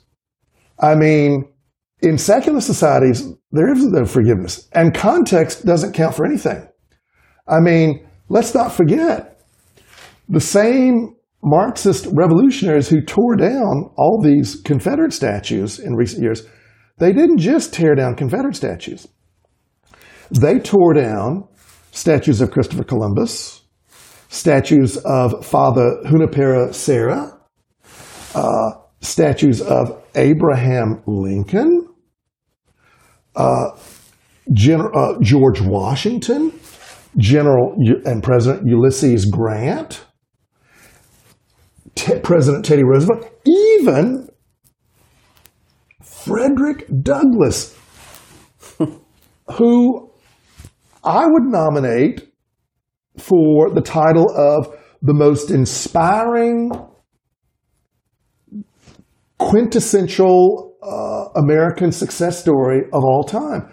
a man born in slavery who beat up the slave breaker, who then escaped from slavery, became the, I believe, the greatest abolitionist leader of all, a phenomenal public speaker, speaking not just here but in Britain, who would be uh, uh, important in the Underground Railroad, helping to free brother and sister slaves from bondage, who would be the first great black civil rights leader, uh, great advocate of labor unions, of women's rights, first black newspaper editor, uh, minister, uh, ambassador in Haiti. I mean, Abraham, I mean, uh, first black man invited to the White House, yes, to President Lincoln, first black presidential advisor of Abraham Lincoln. I mean, Frederick Douglass, I mean, he is the, the ultimate poster boy for the ideal self-made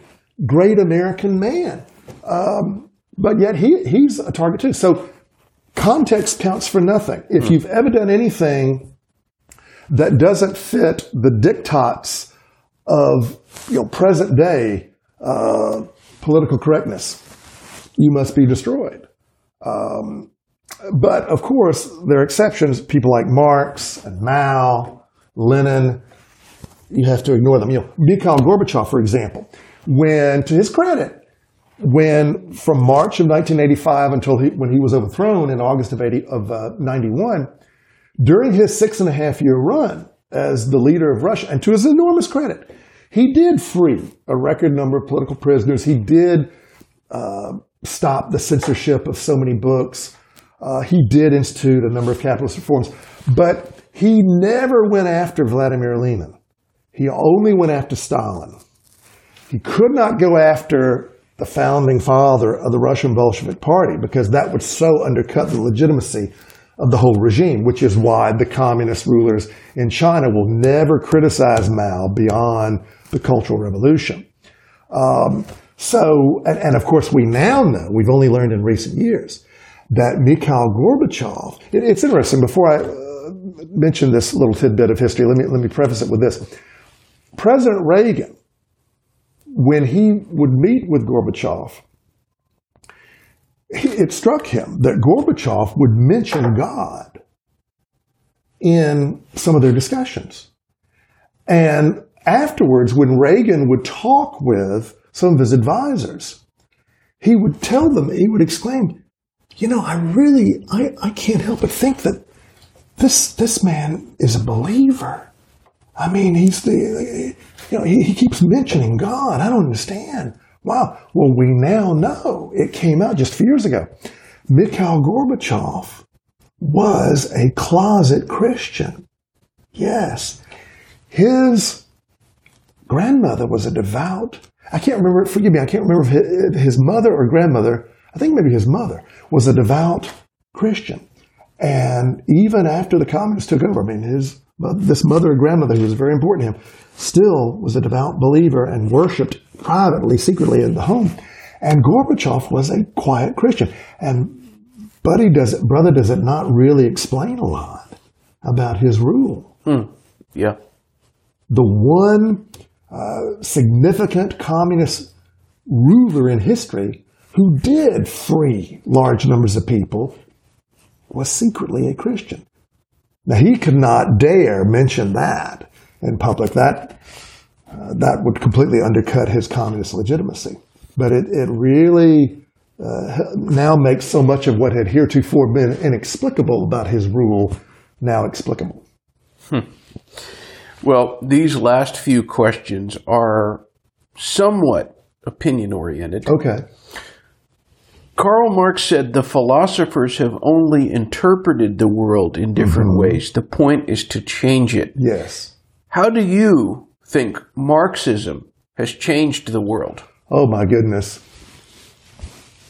I used to tell my classes, uh, as I would start my lectures on Marxism, you cannot hope to have any remote understanding of the 20th century on planet Earth if you don't understand communism. I mean, you simply cannot. The, the fact is that Marxism or communism would really capture uh, so much of the intellectual class of the Western world, spanning from London to Moscow in the late 19th and early 20th centuries. Communism became not just acceptable, but even popular with the educated elites long before uh, it became more and more popular with the political elites and then the middle and, and, and a few working class people. Um, and with the rise and dominance of Germany in uh, intellectual circles, in terms of academia specifically, in the uh, mid to late 19th century, American universities didn't even offer PhDs. And so we imported, starting in the latter half of the 19th century, we in America, our elite universities started importing all these German elite professors who were overwhelmingly Marxist or socialist influenced by Marx to create our PhD programs here. And so higher education in America, the, all, as, it, as was the case all over the Western world, in Western Europe, became dominated by the German Marxist or Marxist influenced scholars from the late 19th century on. And uh, so, with the rise of the Communist Bolshevik Party in Russia, led by the intellectual leaders of Lenin and Leon Trotsky, uh, when the Bolshevik Party took over, oh my gosh, that when it took over Russia, the Russian Empire, that revolutionized the whole world. Because, and here's another similarity between communists and uh, Christians. Like Christianity, communism is a, uh, a faith that believes we have to save everyone else from himself. We have to spread the faith. We need to be evangelists. We need to spread the gospel of Christ or Marx communism to the rest of the world. And so, just like uh, Daniel Ortega, the top communist dictator in Nicaragua, said, We want a, the Sandinista communists in Nicaragua said, We want a revolution without borders. And so, from the get go, the communists in Russia wanted to export revolution. Um, and you, you, had a war between uh, Leninist Russia and uh, Poland uh, in 1920. Um, and uh, of course, Stalin uh, would export revolution uh, to Eastern and Central Europe in 19, late 44, early 1945. Well, and not to get ahead of the game, but going back to Lenin, in uh, October, according to the Western calendar, in November, early November of 1917, uh, the communists would take over Russia. That would, I mean, that was the biggest country in the world, and the Russians would create a, a massive totalitarian, communist, Marxist, Leninist government uh, that would become the role model. It would establish the structure for every single subsequent communist government that's ever existed. And my goodness, uh, it would uh, create a totalitarian tyranny.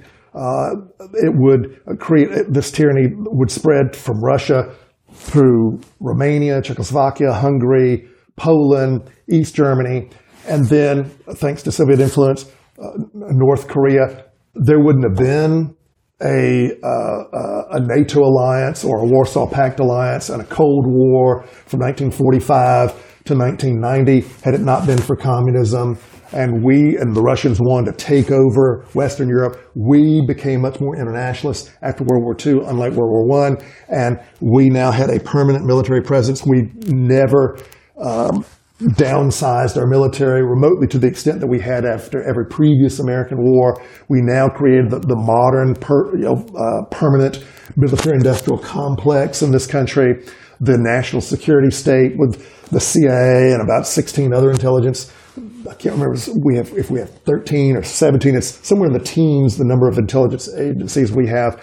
Um, we would get so involved in overthrowing governments around the world to try to prevent communism from from uh, ruling uh, throughout the third world. Russia would, when when the Russian communists realized that they were not going to be able to take over uh, Western Europe in all likelihood, they wanted to, they spread their tentacles throughout the third world uh, and captured a lot of revolutionary uh, anti-colonial movements in the post-war era. Uh, my goodness, there would not have been a Korean War had it not been for Kim Il Sung, the Russian imposed dictator of North Korea, who was ba- who got backing uh, for the backing of uh, Joseph Stalin, the dictator of the Soviet Union, and Chairman Mao in China before he, on June 24th, 1950, invaded South Korea. There wouldn't have been a communist revolution in Vietnam, uh, led by Ho Chi Minh. There wouldn't have been the Vietnam War if not for communism. You wouldn't have had the rise of the communist revolutions uh, of uh, the Khmer Rouge and Pol Pot in Cambodia in 75 and in 76 in, in Laos with the Pathet Lao. Uh, we wouldn't have had the communist revolution in Cuba uh, with Fidel Castro and Che Guevara and Raul Castro. And hey, Cuba immediately, uh, once on January 1st, when Fidel Castro and Raul and, and Che took over in Havana, almost from the get go, they sent revolutionaries all over Latin America to foment revolution. You know, that's, that's why it's not a coincidence that uh, the Bay of Pigs invasion, while yes, that was an American controlled operation, but the training camp or camps for those uh, uh, for the, the, Cubans who, who uh, fought in Cuba against the Castro regime, the training camps were in Guatemala. I mean, anti-communists all over Latin America felt threatened by the communists uh, in Cuba. Che Guevara was killed trying to lead a revolution in Bolivia pretty long ways away from uh, Cuba. Castro uh, and Che Guevara sent uh, Cuban uh, revolutionaries to Africa before he was killed uh, fighting uh, for communist revolution in Bolivia. Che Guevara was leading revolutionaries in the Congo, which would later be Zaire before it would go back to being the Congo. Um, and Fidel Castro in the 70s would send Cuban troops to uh, uh, help Cuban revolution, excuse me, uh, communist revolutionaries in Africa. And we would have a tragically successful communist revolution led by Colonel Mengistu, overthrowing His Majesty Emperor Haile Selassie II in Ethiopia in 1975. And we would have you know, the horrific uh, communist caused famine there. So, my goodness, communism would take over a record number of countries, would lead to a record number of wars uh, inspired by communists wanting to spread the gospel of Marx all over the world. Also, communist governments learned right away that communist economics don't work and they can't compete with you know, neighboring capitalist countries. And they feared uh, capitalist countries uh, economically. They feared their, their people were, were fleeing to capitalist countries. You know, there was an enormous brain drain. There was a tremendous brain drain uh, from East Germany to West Germany. I mean, that's the reason for uh, the Berlin Wall uh, put up in uh, early August of 1961 to prevent the best and brightest of the East Germans from fleeing from communist East Berlin to non-communist West Berlin, which was a, free, democratic, prosperous uh, island of liberty in a sea of East German communist slavery. Um, the Vietnam War, which would kill 58,000 Americans and probably over a million Vietnamese, I don't think would have uh, come about but for communism. It was the communist North Vietnamese government, aided by the Viet Cong or, or Viet Minh uh, communist guerrillas in South Vietnam who were the aggressor uh, in that war or aggressors in that war.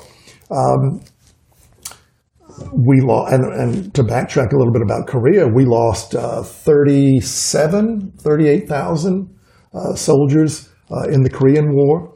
Um, my goodness, you look at all of, of as I mentioned before, all the uh, American involvement in conflagrations all over the third world, uh, CIA coups, et cetera, et cetera, in this Cold War with Russia. Um, and then even beyond uh, the, the Cold War, my goodness, we still have a communist dictatorship in China, uh, in Cuba, uh, now once again in Nicaragua, uh, to a great extent in Venezuela, um, and um, but even way beyond uh, communist governments, gosh, uh, communism has had an enormous impact on the non-communist world regarding the non-communist world's internal dynamics. Um, for example, I think you can make a credible case that if Marxism did any good, it was to so frighten the bourgeois ruling class uh, of the Western European nations and America, and Canada, uh, and Australia, and New Zealand in the late 19th and, and early 20th centuries to dramatically speed up the pace of reforms. Uh, I think it was largely out of fear of some kind of a communist revolution that uh, we in the Western world, the capitalists, uh, during the Victorian age, uh, from the mid 19th uh, to the early 20th centuries, uh, we would Uh, permit labor unions, we would allow them collective bargaining rights, uh, we would uh, start to regulate businesses, particularly factories, much more. we would have maximum, we'd have laws passed uh, limiting the number of hours someone could work in a day. Um, we would eliminate backbreaking physical labor for women and children. We would have child labor laws. We also developed uh, free public schools, uh, mass-based democracy for the poor, not just for poor men, but poor women as well. Um, we really did see a number of economic and political, educational, uh, and social reforms that I think came about certainly influenced or speeded up by the threat of communism. We were able to forestall or prevent a communist revolution because of all these tremendous, wonderful uh, reforms. But still today, I think far more negatively, uh, we see the enormous impact of communism uh, around the world. I mean, with uh, cries of uh, how uh, we have way too much economic exploitation and um, my goodness, uh, the, the, social justice movements are all heavily influenced by Marxism. Uh, class envy, bashing the rich, bashing the haves. I mean, that's right out of the communist playbook. Uh, the very discipline of sociology is rooted in Marxism. Um, victimology, group identity, politics, um, Marxism does not see people as individuals. That's a distinctly Judeo-Christian, and really, uh, that's a, a Jewish um, mindset that, that was that the Jews, to their enormous credit, created before. You know, it's funny. People say, "Oh, that eye for an eye, tooth for a tooth mindset. That's terrible." That was a magnificent advance in history. Thank God the Jews came up with that because before uh, this Jewish concept of an eye for an eye, a tooth for a tooth. Man, in ancient times, if anybody from your tribe did anything bad to anybody from my tribe, the notion was your whole tribe has got to be punished for that. There was no concept of individuality. You were but your father's son. You were but a member of your village or your tribe, right? And so my tribe would maybe try to wipe out your whole clan. But thank God, with the Old Testament, the early Jews said, no. If Paul did something bad to my tribe or my family, Paul has to answer for that. Only, and if Paul is found guilty, only Paul will be punished for that. Not Paul's wife or son or daughter or anybody else in Paul's life. Well, that's an, an enormous advance forward for humanity. Hmm. Well, Communists fundamentally reject that. Communists say, no, the individual is nothing. You are either a member of a good group or a bad group. You're either on the, the side of righteousness, social justice, you're a member of the proletariat, or you're a peasant, or you're an evil bourgeois factory owner, or an e- evil uh, monarchist, or an evil kulak, a rich farmer.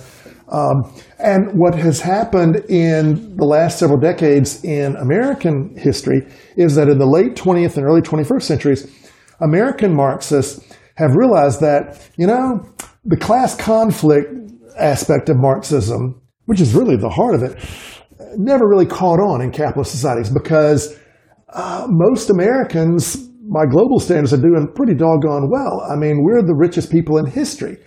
And gosh, um, our poor live like kings compared to most of the rest of the world. And the working class, and here's another great irony of Marxism, the working class has never embraced Marxism. Uh, the working class has historically been way too religious, and I think that's another reason why Marx hated religion so. Uh, I think he saw religion, well, he called it the opiate of the masses, and he said that man is God. He believed that religion was the ultimate brainwashing tool of the bourgeois ruling class. Uh, to, as Napoleon put it, you know, Napoleon said, religion is great stuff for keeping common people quiet. Religion is what keeps the poor from murdering the rich. Well, Marx absolutely believed that. Uh, but uh, in modern America, American Marxists have substituted race for class. And so now you have, and this really ties back into cancel culture, certain, you know, uh, you know, this, you know, uh, the white race is evil. Non-white races are good. Uh, men are evil. Uh, women good. Um, you know, you've got straights bad, gays good. I mean, the, the Marxist ma- mindset is a simplistic w- world of black and white, good and evil, no variations of gray, and and so. Uh, and this also helps explain, to go back to an earlier question, why people like Mao and Marx uh, and Lenin are never called out on their sins by you know, the true believers.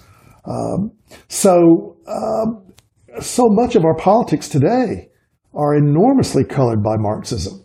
Group identity politics, so, social justice movements, cancel culture, canceling somebody from the public sphere for something that he or she is alleged to have said or done 10, 20 years ago. Context means nothing. That's irrelevant. Um, so it, it's a really, it's a merciless mindset. Again, it has no restraints.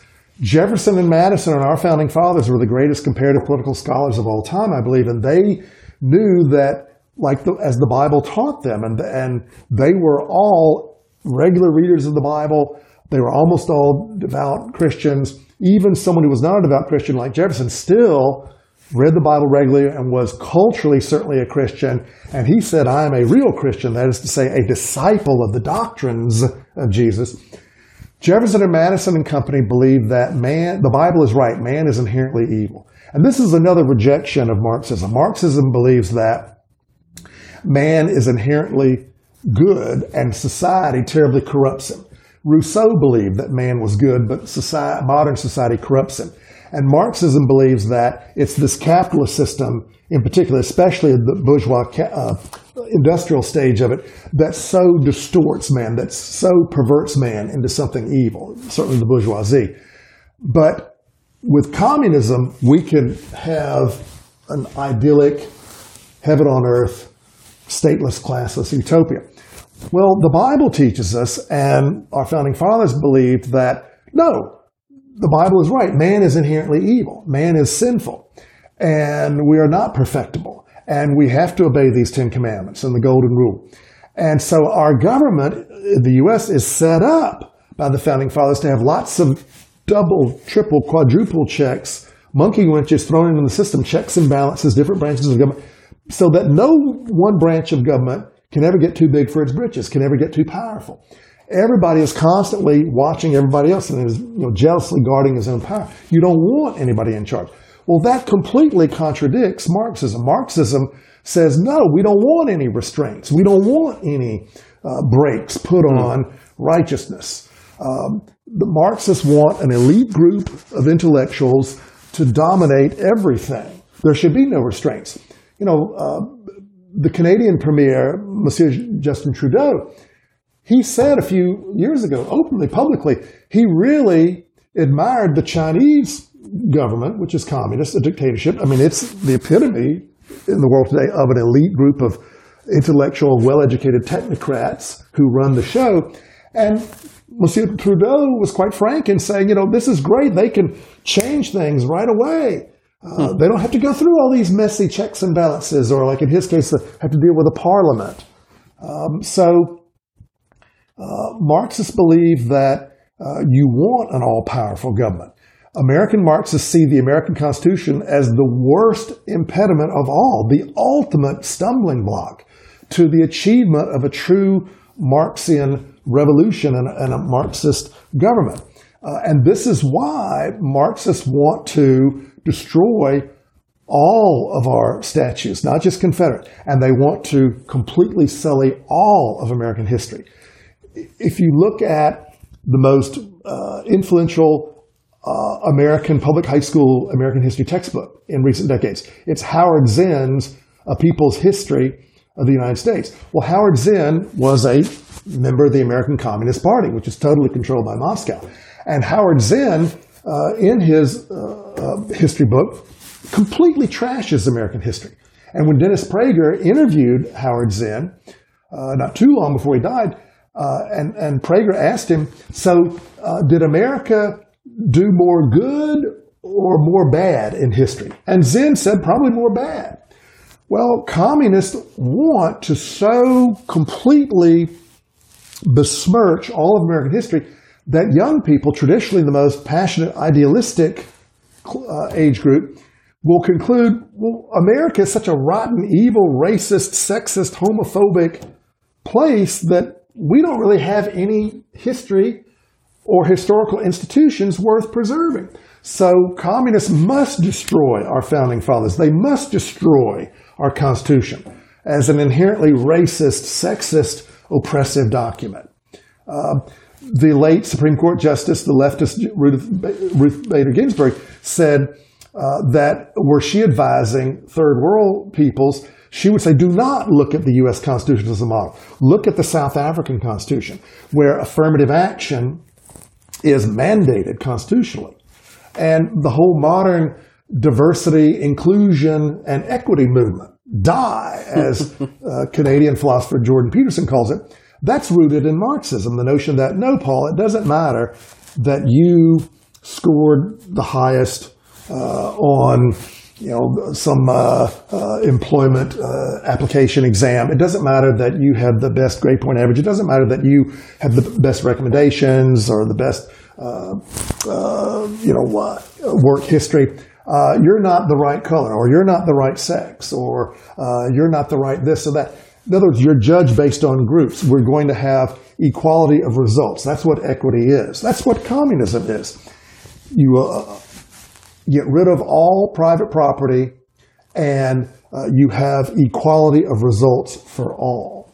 And that is completely antithetical to freedom, to individualism. Hmm. What do you think we can most learn from Karl Marx and his theory of Marxism? the dangers of absolutism, of having a simplistic worldview, of seeing life, and really anything on this planet in terms of just basic black and white, good and evil um, the, the day, I think that we should realize that Marxism uh, should instruct us as to the dangers of giving absolute power to anybody. Lord Acton was right centuries ago that all power corrupts and absolute power corrupts absolutely. Uh, I can tell you, having been in academia for 33 and a half years, uh, the last people in the world I would want running the country are academics. Uh, I can't think of any other class of people who are more out of touch with everyday reality. Uh, I can't think of any more secular people, any more arrogant or elitist people. And there are a lot of great professors. Uh, you know, my father's a wonderful professor. I mean, he's my role model in life. I mean, um, so there are a lot of good professors. But as a class, I think that there is something about well-educated academic elites that lends itself in all too many cases to some real arrogant elitism. some real contempt for the masses. Um, and, uh, you know, Lenin, going back to Rousseau, Rousseau and then Lenin, uh, they saw, I mean, Rousseau thought that there should be an intellectual elite speaking on behalf of the masses. Lenin saw the Bolshevik Party as the vanguard of the proletariat, that the, the masses, the, the, the blue collar workers, the, the farm workers were too ignorant to know what was best for them. Uh, uh, communists would say that they uh, were prisoners of false consciousness. And so, you know, that's, that's completely consonant, totally consistent with Marxism, the notion that there is a credentialed, edu- overeducated elite that really knows best for everybody. And if we would all just stop thinking of ourselves as individuals and just embrace this Marxist program, everything will just be fine. We just have to trust, we have to have faith in the enlightened ideas and ideals of these elites. Uh, but of course, the reality is that everywhere communism has ever been tried, it has been an absolute 200 proof unmitigated disaster. Um, my goodness, uh, economically, wow. Uh, all these communist countries had to become totalitarian, as we mentioned earlier, to prevent a commun- an anti-communist revolution because they made the quality of life, the standard of living, so much worse for their peoples. Typically, I mean, Chairman Mao presided over the Great Famine of the late 1950s, early 1960s, in which it's estimated anywhere from between 20 and 42 million people starved to death. My sweet Cheyenne grew up in Beijing, which was the capital at the time and where you had more food than any other city. She, as a young child at that time, saw little boys with, she, she couldn't understand why they had fat bellies when food was so scarce. But of course, they were starving to death. Mm. You know, they had distended bellies. And um, my goodness, uh, if we look at, if we contrast Taiwan with China, with mainland China. Taiwan has had a far, far higher standard of living. At one point, when, when Mao was still in charge of China, little Hong Kong, which is, I call it the New York City of the Orient. I mean, I, I love it. Little Hong Kong had literally a larger GDP, gross domestic product, a bigger economy than a billion communist Chinese people had on the mainland. If you look at uh, East and West Berlin. When I went to East and West Berlin in August of 1990, the Berlin Wall had come down the previous November 9th. And so the, the two Germanys were reuniting. They hadn't even officially reunited. They, they would officially reunite, I think, on October 2nd, 1990, a couple of months. But they were all living under the same government now, but they were still two totally separate societies. West Berlin was just a cornucopia of colors. It was a kaleidoscope of, of colors, you know, uh, vibrant people everywhere. East Berlin was nothing but black and white and gray. Hmm. And all the bombed out parts of Berlin that had never been rebuilt from World War II were in East Berlin. West Berlin had been totally razed. It was all modern and shiny and gleaming. Frankly, the historian in me, I loved East Berlin more because you, you, you could see so much more actual hmm. physical history architecturally. Uh, the people of West Berlin were dressed colorfully and they were loud and vivacious. The, the East Berliners were very quiet and they walked hunched over. I mean, they, it was a, just a very quiet, almost like a ghost town society. We were the only people, my two friends and I, we were the only people in Karl Marx Square. no one else would go. Um, hmm. And my goodness, even on the train going from West Germany to East Germany, as soon as you crossed into East Germany, the fields weren't as green, the cattle weren't nearly as fat.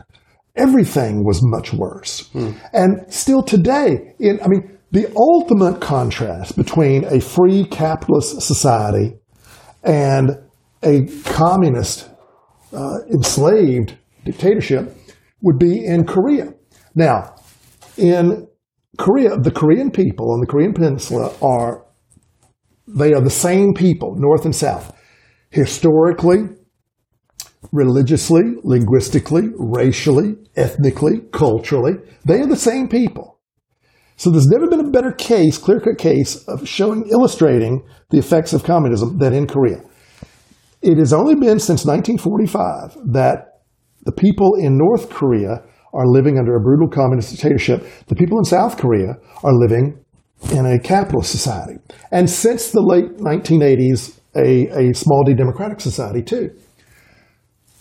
If you look at a satellite map in the year of our Lord 2022 AD, at night over the Korean Peninsula, South Korea is completely lit up.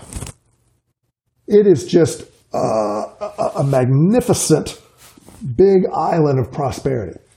North Korea has just a few lights over the whole northern part of the Korean Peninsula, all centered around Pyongyang, the capital. And for many years now, we have seen literally micro, human microevolution in effect along the Korean Peninsula. For years now, the average South Korean adult stands over six inches taller in height than the average North Korean adult. Wow. Yes. So people who can't vote with a ballot vote with their feet and try to come to South Korea. And this is why in every case I'm aware of where you have a communist dictatorship, in every such case, the communist government has to have some kind of border wall or machine gun nest, guard dogs, uh, guards with machine guns, etc., fences all along its borders, uh, the borders between the communist government, communist nation, and the free nation. I'm not aware of any exception to that rule. Cuba would be the only exception that comes to mind, but Cuba and I think this is a big reason why the Cuban Revolution was never overthrown after over 60 years. It's because it's an island. Hmm. But still, I have taught people, I've taught two young ladies whose families, they grew up in Cuba, their families illegally built a big raft so that they would risk shark infested waters to come here. And for decades now, you know what's illegal for any Cuban to have? A compass and an inner tube. Mm. So telling. Exactly. Yeah. So, absolutely, even though Marxism has not come to America or Western Europe or most of the world, and indeed, thank God, uh, since the early 1990s, since late 89, early 1990s, um, we no longer have a communist dictatorship in Russia or the Ukraine or Belarus and so many of the you know, the, the former Soviet republics or uh, Eastern and Central Europe. Still, we, we have communism in a number of countries today, uh, if not economically, certainly politically. In China, uh, we have communism in Venezuela and Cuba. Um, and uh, we, we also have so many communist influenced regimes around the world, especially today in Uruguay. Uh, and we see in Canada today, the Trudeau government shows how quickly and easily a socialist government can devolve into a communist government. Uh, the Trudeau uh, regime, of course, has uh, just over the last week, uh, we're, we're speaking today on February 19th, 2022. Uh, earlier this week, the Trudeau regime uh, order invoked, I think it's the National Emergencies Act in, par- in Canada, which gives the Trudeau government the authority to uh, order the banks, which it has done, to freeze all the financial assets of anybody uh, peacefully protesting uh, in uh, Ottawa, the capital of Canada, against uh, the COVID mask mandates, uh, vaccine mandates, that kind of thing in Canada that have been imposed by the Trudeau government. So, and and quite frankly, I, I don't think there's any question but that Marxism uh, pushed uh, people like uh, John Stuart Mill in the mid late 19th century, uh, liberals like Mill further to the left to embrace more socialism. And uh, so the Labour Party of Britain would become the Labour Socialist Party. Um, and it, gosh, Eugene Debs was clearly heavily influenced by Marx when he was jailed for leading the uh, uh, Pullman Railroad strike in 1894. Well, in prison, there's a library, and he discovered Marx and and became much more leftist. Even though he officially led the American Socialist Party, he was really a Marxist. Um, and so I don't think there's that much difference between socialism and Marxism. Hmm. Um, Marx himself said that socialism is just a pit stop between capitalism and communism.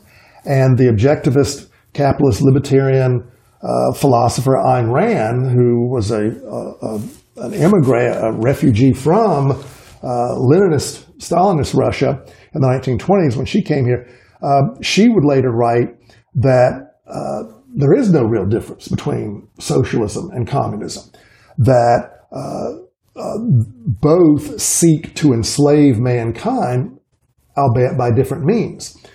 Uh, socialism uh, seeks to do it uh, voluntarily uh, through the vote. Communism does it through force. Uh, socialism uh, gives us communism by suicide. communism gives us slavery by force, hmm. by murder. Um, so um, there, the socialist, uh, the history of socialism has been heavily impacted by communism as well, and still is. Well, Dr. Young, thank you very much for giving us this talk about Karl Marx and Marxism. Uh, we should also mention that there's a recent novel which you came on oh, to talk oh, about. Bless your heart, thank you, Paul. Deep in the Forest is the title, which I also I wrote a review of. Thank you very very much. Yes, sir. So people can get that on Amazon. They can get it on uh, Barnes and Noble, uh, uh, Apple, I believe, uh, Speedy Hen, uh, was it Bokanos, uh, a bunch of sites, Target, uh, a bunch of online sites. I'm so blessed. Um, this is my first novel. Um, it was published last year, and it has just gotten uh, unanimously positive press. I never imagined, never dared to dream that it would get such a great reaction. Uh, last I checked, it's gotten uh, 44 uh, reviews on Amazon, uh, all of which are positive, about 40 or five star raves. I'm very grateful to you for your very positive review. Um, um people have told me how much they loved it, ranging from age 12 to 92, literally. Wow. Um, and uh, it's a real fun dramedy. Uh, people have told me they've laughed uh, out loud a lot at it. Um, it's a present day Southern uh, story. Uh, it takes place in a small town involving a high school history teacher who has a, an experience in the woods one night, and he doesn't know if he encountered a UFO or what, and uh, local townspeople are wondering what he experienced, and, and he's kind of treated a little differently based on this experience. And uh, it's ultimately a story about courage, uh, but it involves a lot of uh, family dynamics and friendship, and even some romance, and as I said, a whole lot of humor. And uh, I've got a second novel uh, coming out hopefully later this year. Oh, great! You have a title for it? due south. Due south. And like uh, Deep in the Forest, uh, due south uh, takes place in the present day in a small southern town. Uh, it's another dramedy, a comedy drama. Um, but for all the similarities between the two books, uh, Due South, I think, is a lot more ambitious uh, because it has a whole lot more characters. Uh, whereas Deep in the Forest is dominated by one central character, Due South has three dominant characters and a whole lot of supporting characters with, frankly, a lot of subplots uh, that don't even necessarily heavily feature the main characters. Uh, at one point, I considered uh, right putting out a collection of short stories, but I there were there was enough linkage hmm. between the various uh, stories that I linked them as, as chapters. So there is a coherent theme to the second novel. The second novel also has a whole lot more romance. It's more of a romantic comedy.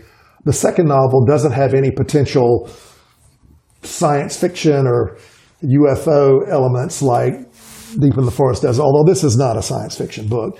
Um, uh, Due South also really highlights the importance of courage as well. And they're both fun reads. Due, Due South is the more realistic, I would say. Um, but hopefully they're both grounded overwhelmingly in reality, I hope. Well, Dr. Young, a pleasure. Thank you so much, Paul. I'm so grateful to you for all the interviews that you've blessed me with. Uh, I've been blessed to be interviewed by a lot of people over the course of my career, um, mostly newspaper writers and uh, and students. And and you are, of course, a former student, and uh, you are by far my favorite uh, interviewer because, like Dick Cavett, you provide really solid questions, but they're open ended enough to let the interviewee really sort of run with them. And like Cavett, you don't interrupt. Uh, you let the interviewer sort of spin his own tail, and if he's not careful, you know, hang, give himself enough rope to hang himself with. But you really, uh, you come up with good penetrating questions, and you force by by not interrupting and by letting your interviewee know he's not going to be interrupted. The interviewee knows I have to really think very seriously about that. That you're not going to reinforce what I'm going to say. That you're going to, I have to prove what I'm going to say. I have to really back it up. And you force me to think out loud, to be really in the moment, more so than in any, than with any other uh, interviewers I've ever uh, encountered. And I'm very grateful for that. You really helped me refine my own thinking. And uh, I appreciate that. Thank you, sir. Thank you. You're Thank very you welcome. You've earned it. Cheers. Cheers. Thank you for stopping by today. If you enjoyed our program, consider telling a friend about it. The Paul Leslie Hour is made possible through people just like you. So you want to keep the show going, right? Go to thepaulleslie.com. That's thepaulleslie.com. Click on Support the Show. And thanks to everyone who contributes. Performance of the intro music is courtesy of John Primorano, The Entertainer, written by Scott Joplin. End credit theme music is courtesy of John Primorano, the traditional song Corina Corina. Your announcer is Dan Gold. Hey, that's me. The show is hosted and produced by Paul Leslie. And we'll see you next time on the Paul Leslie Hour.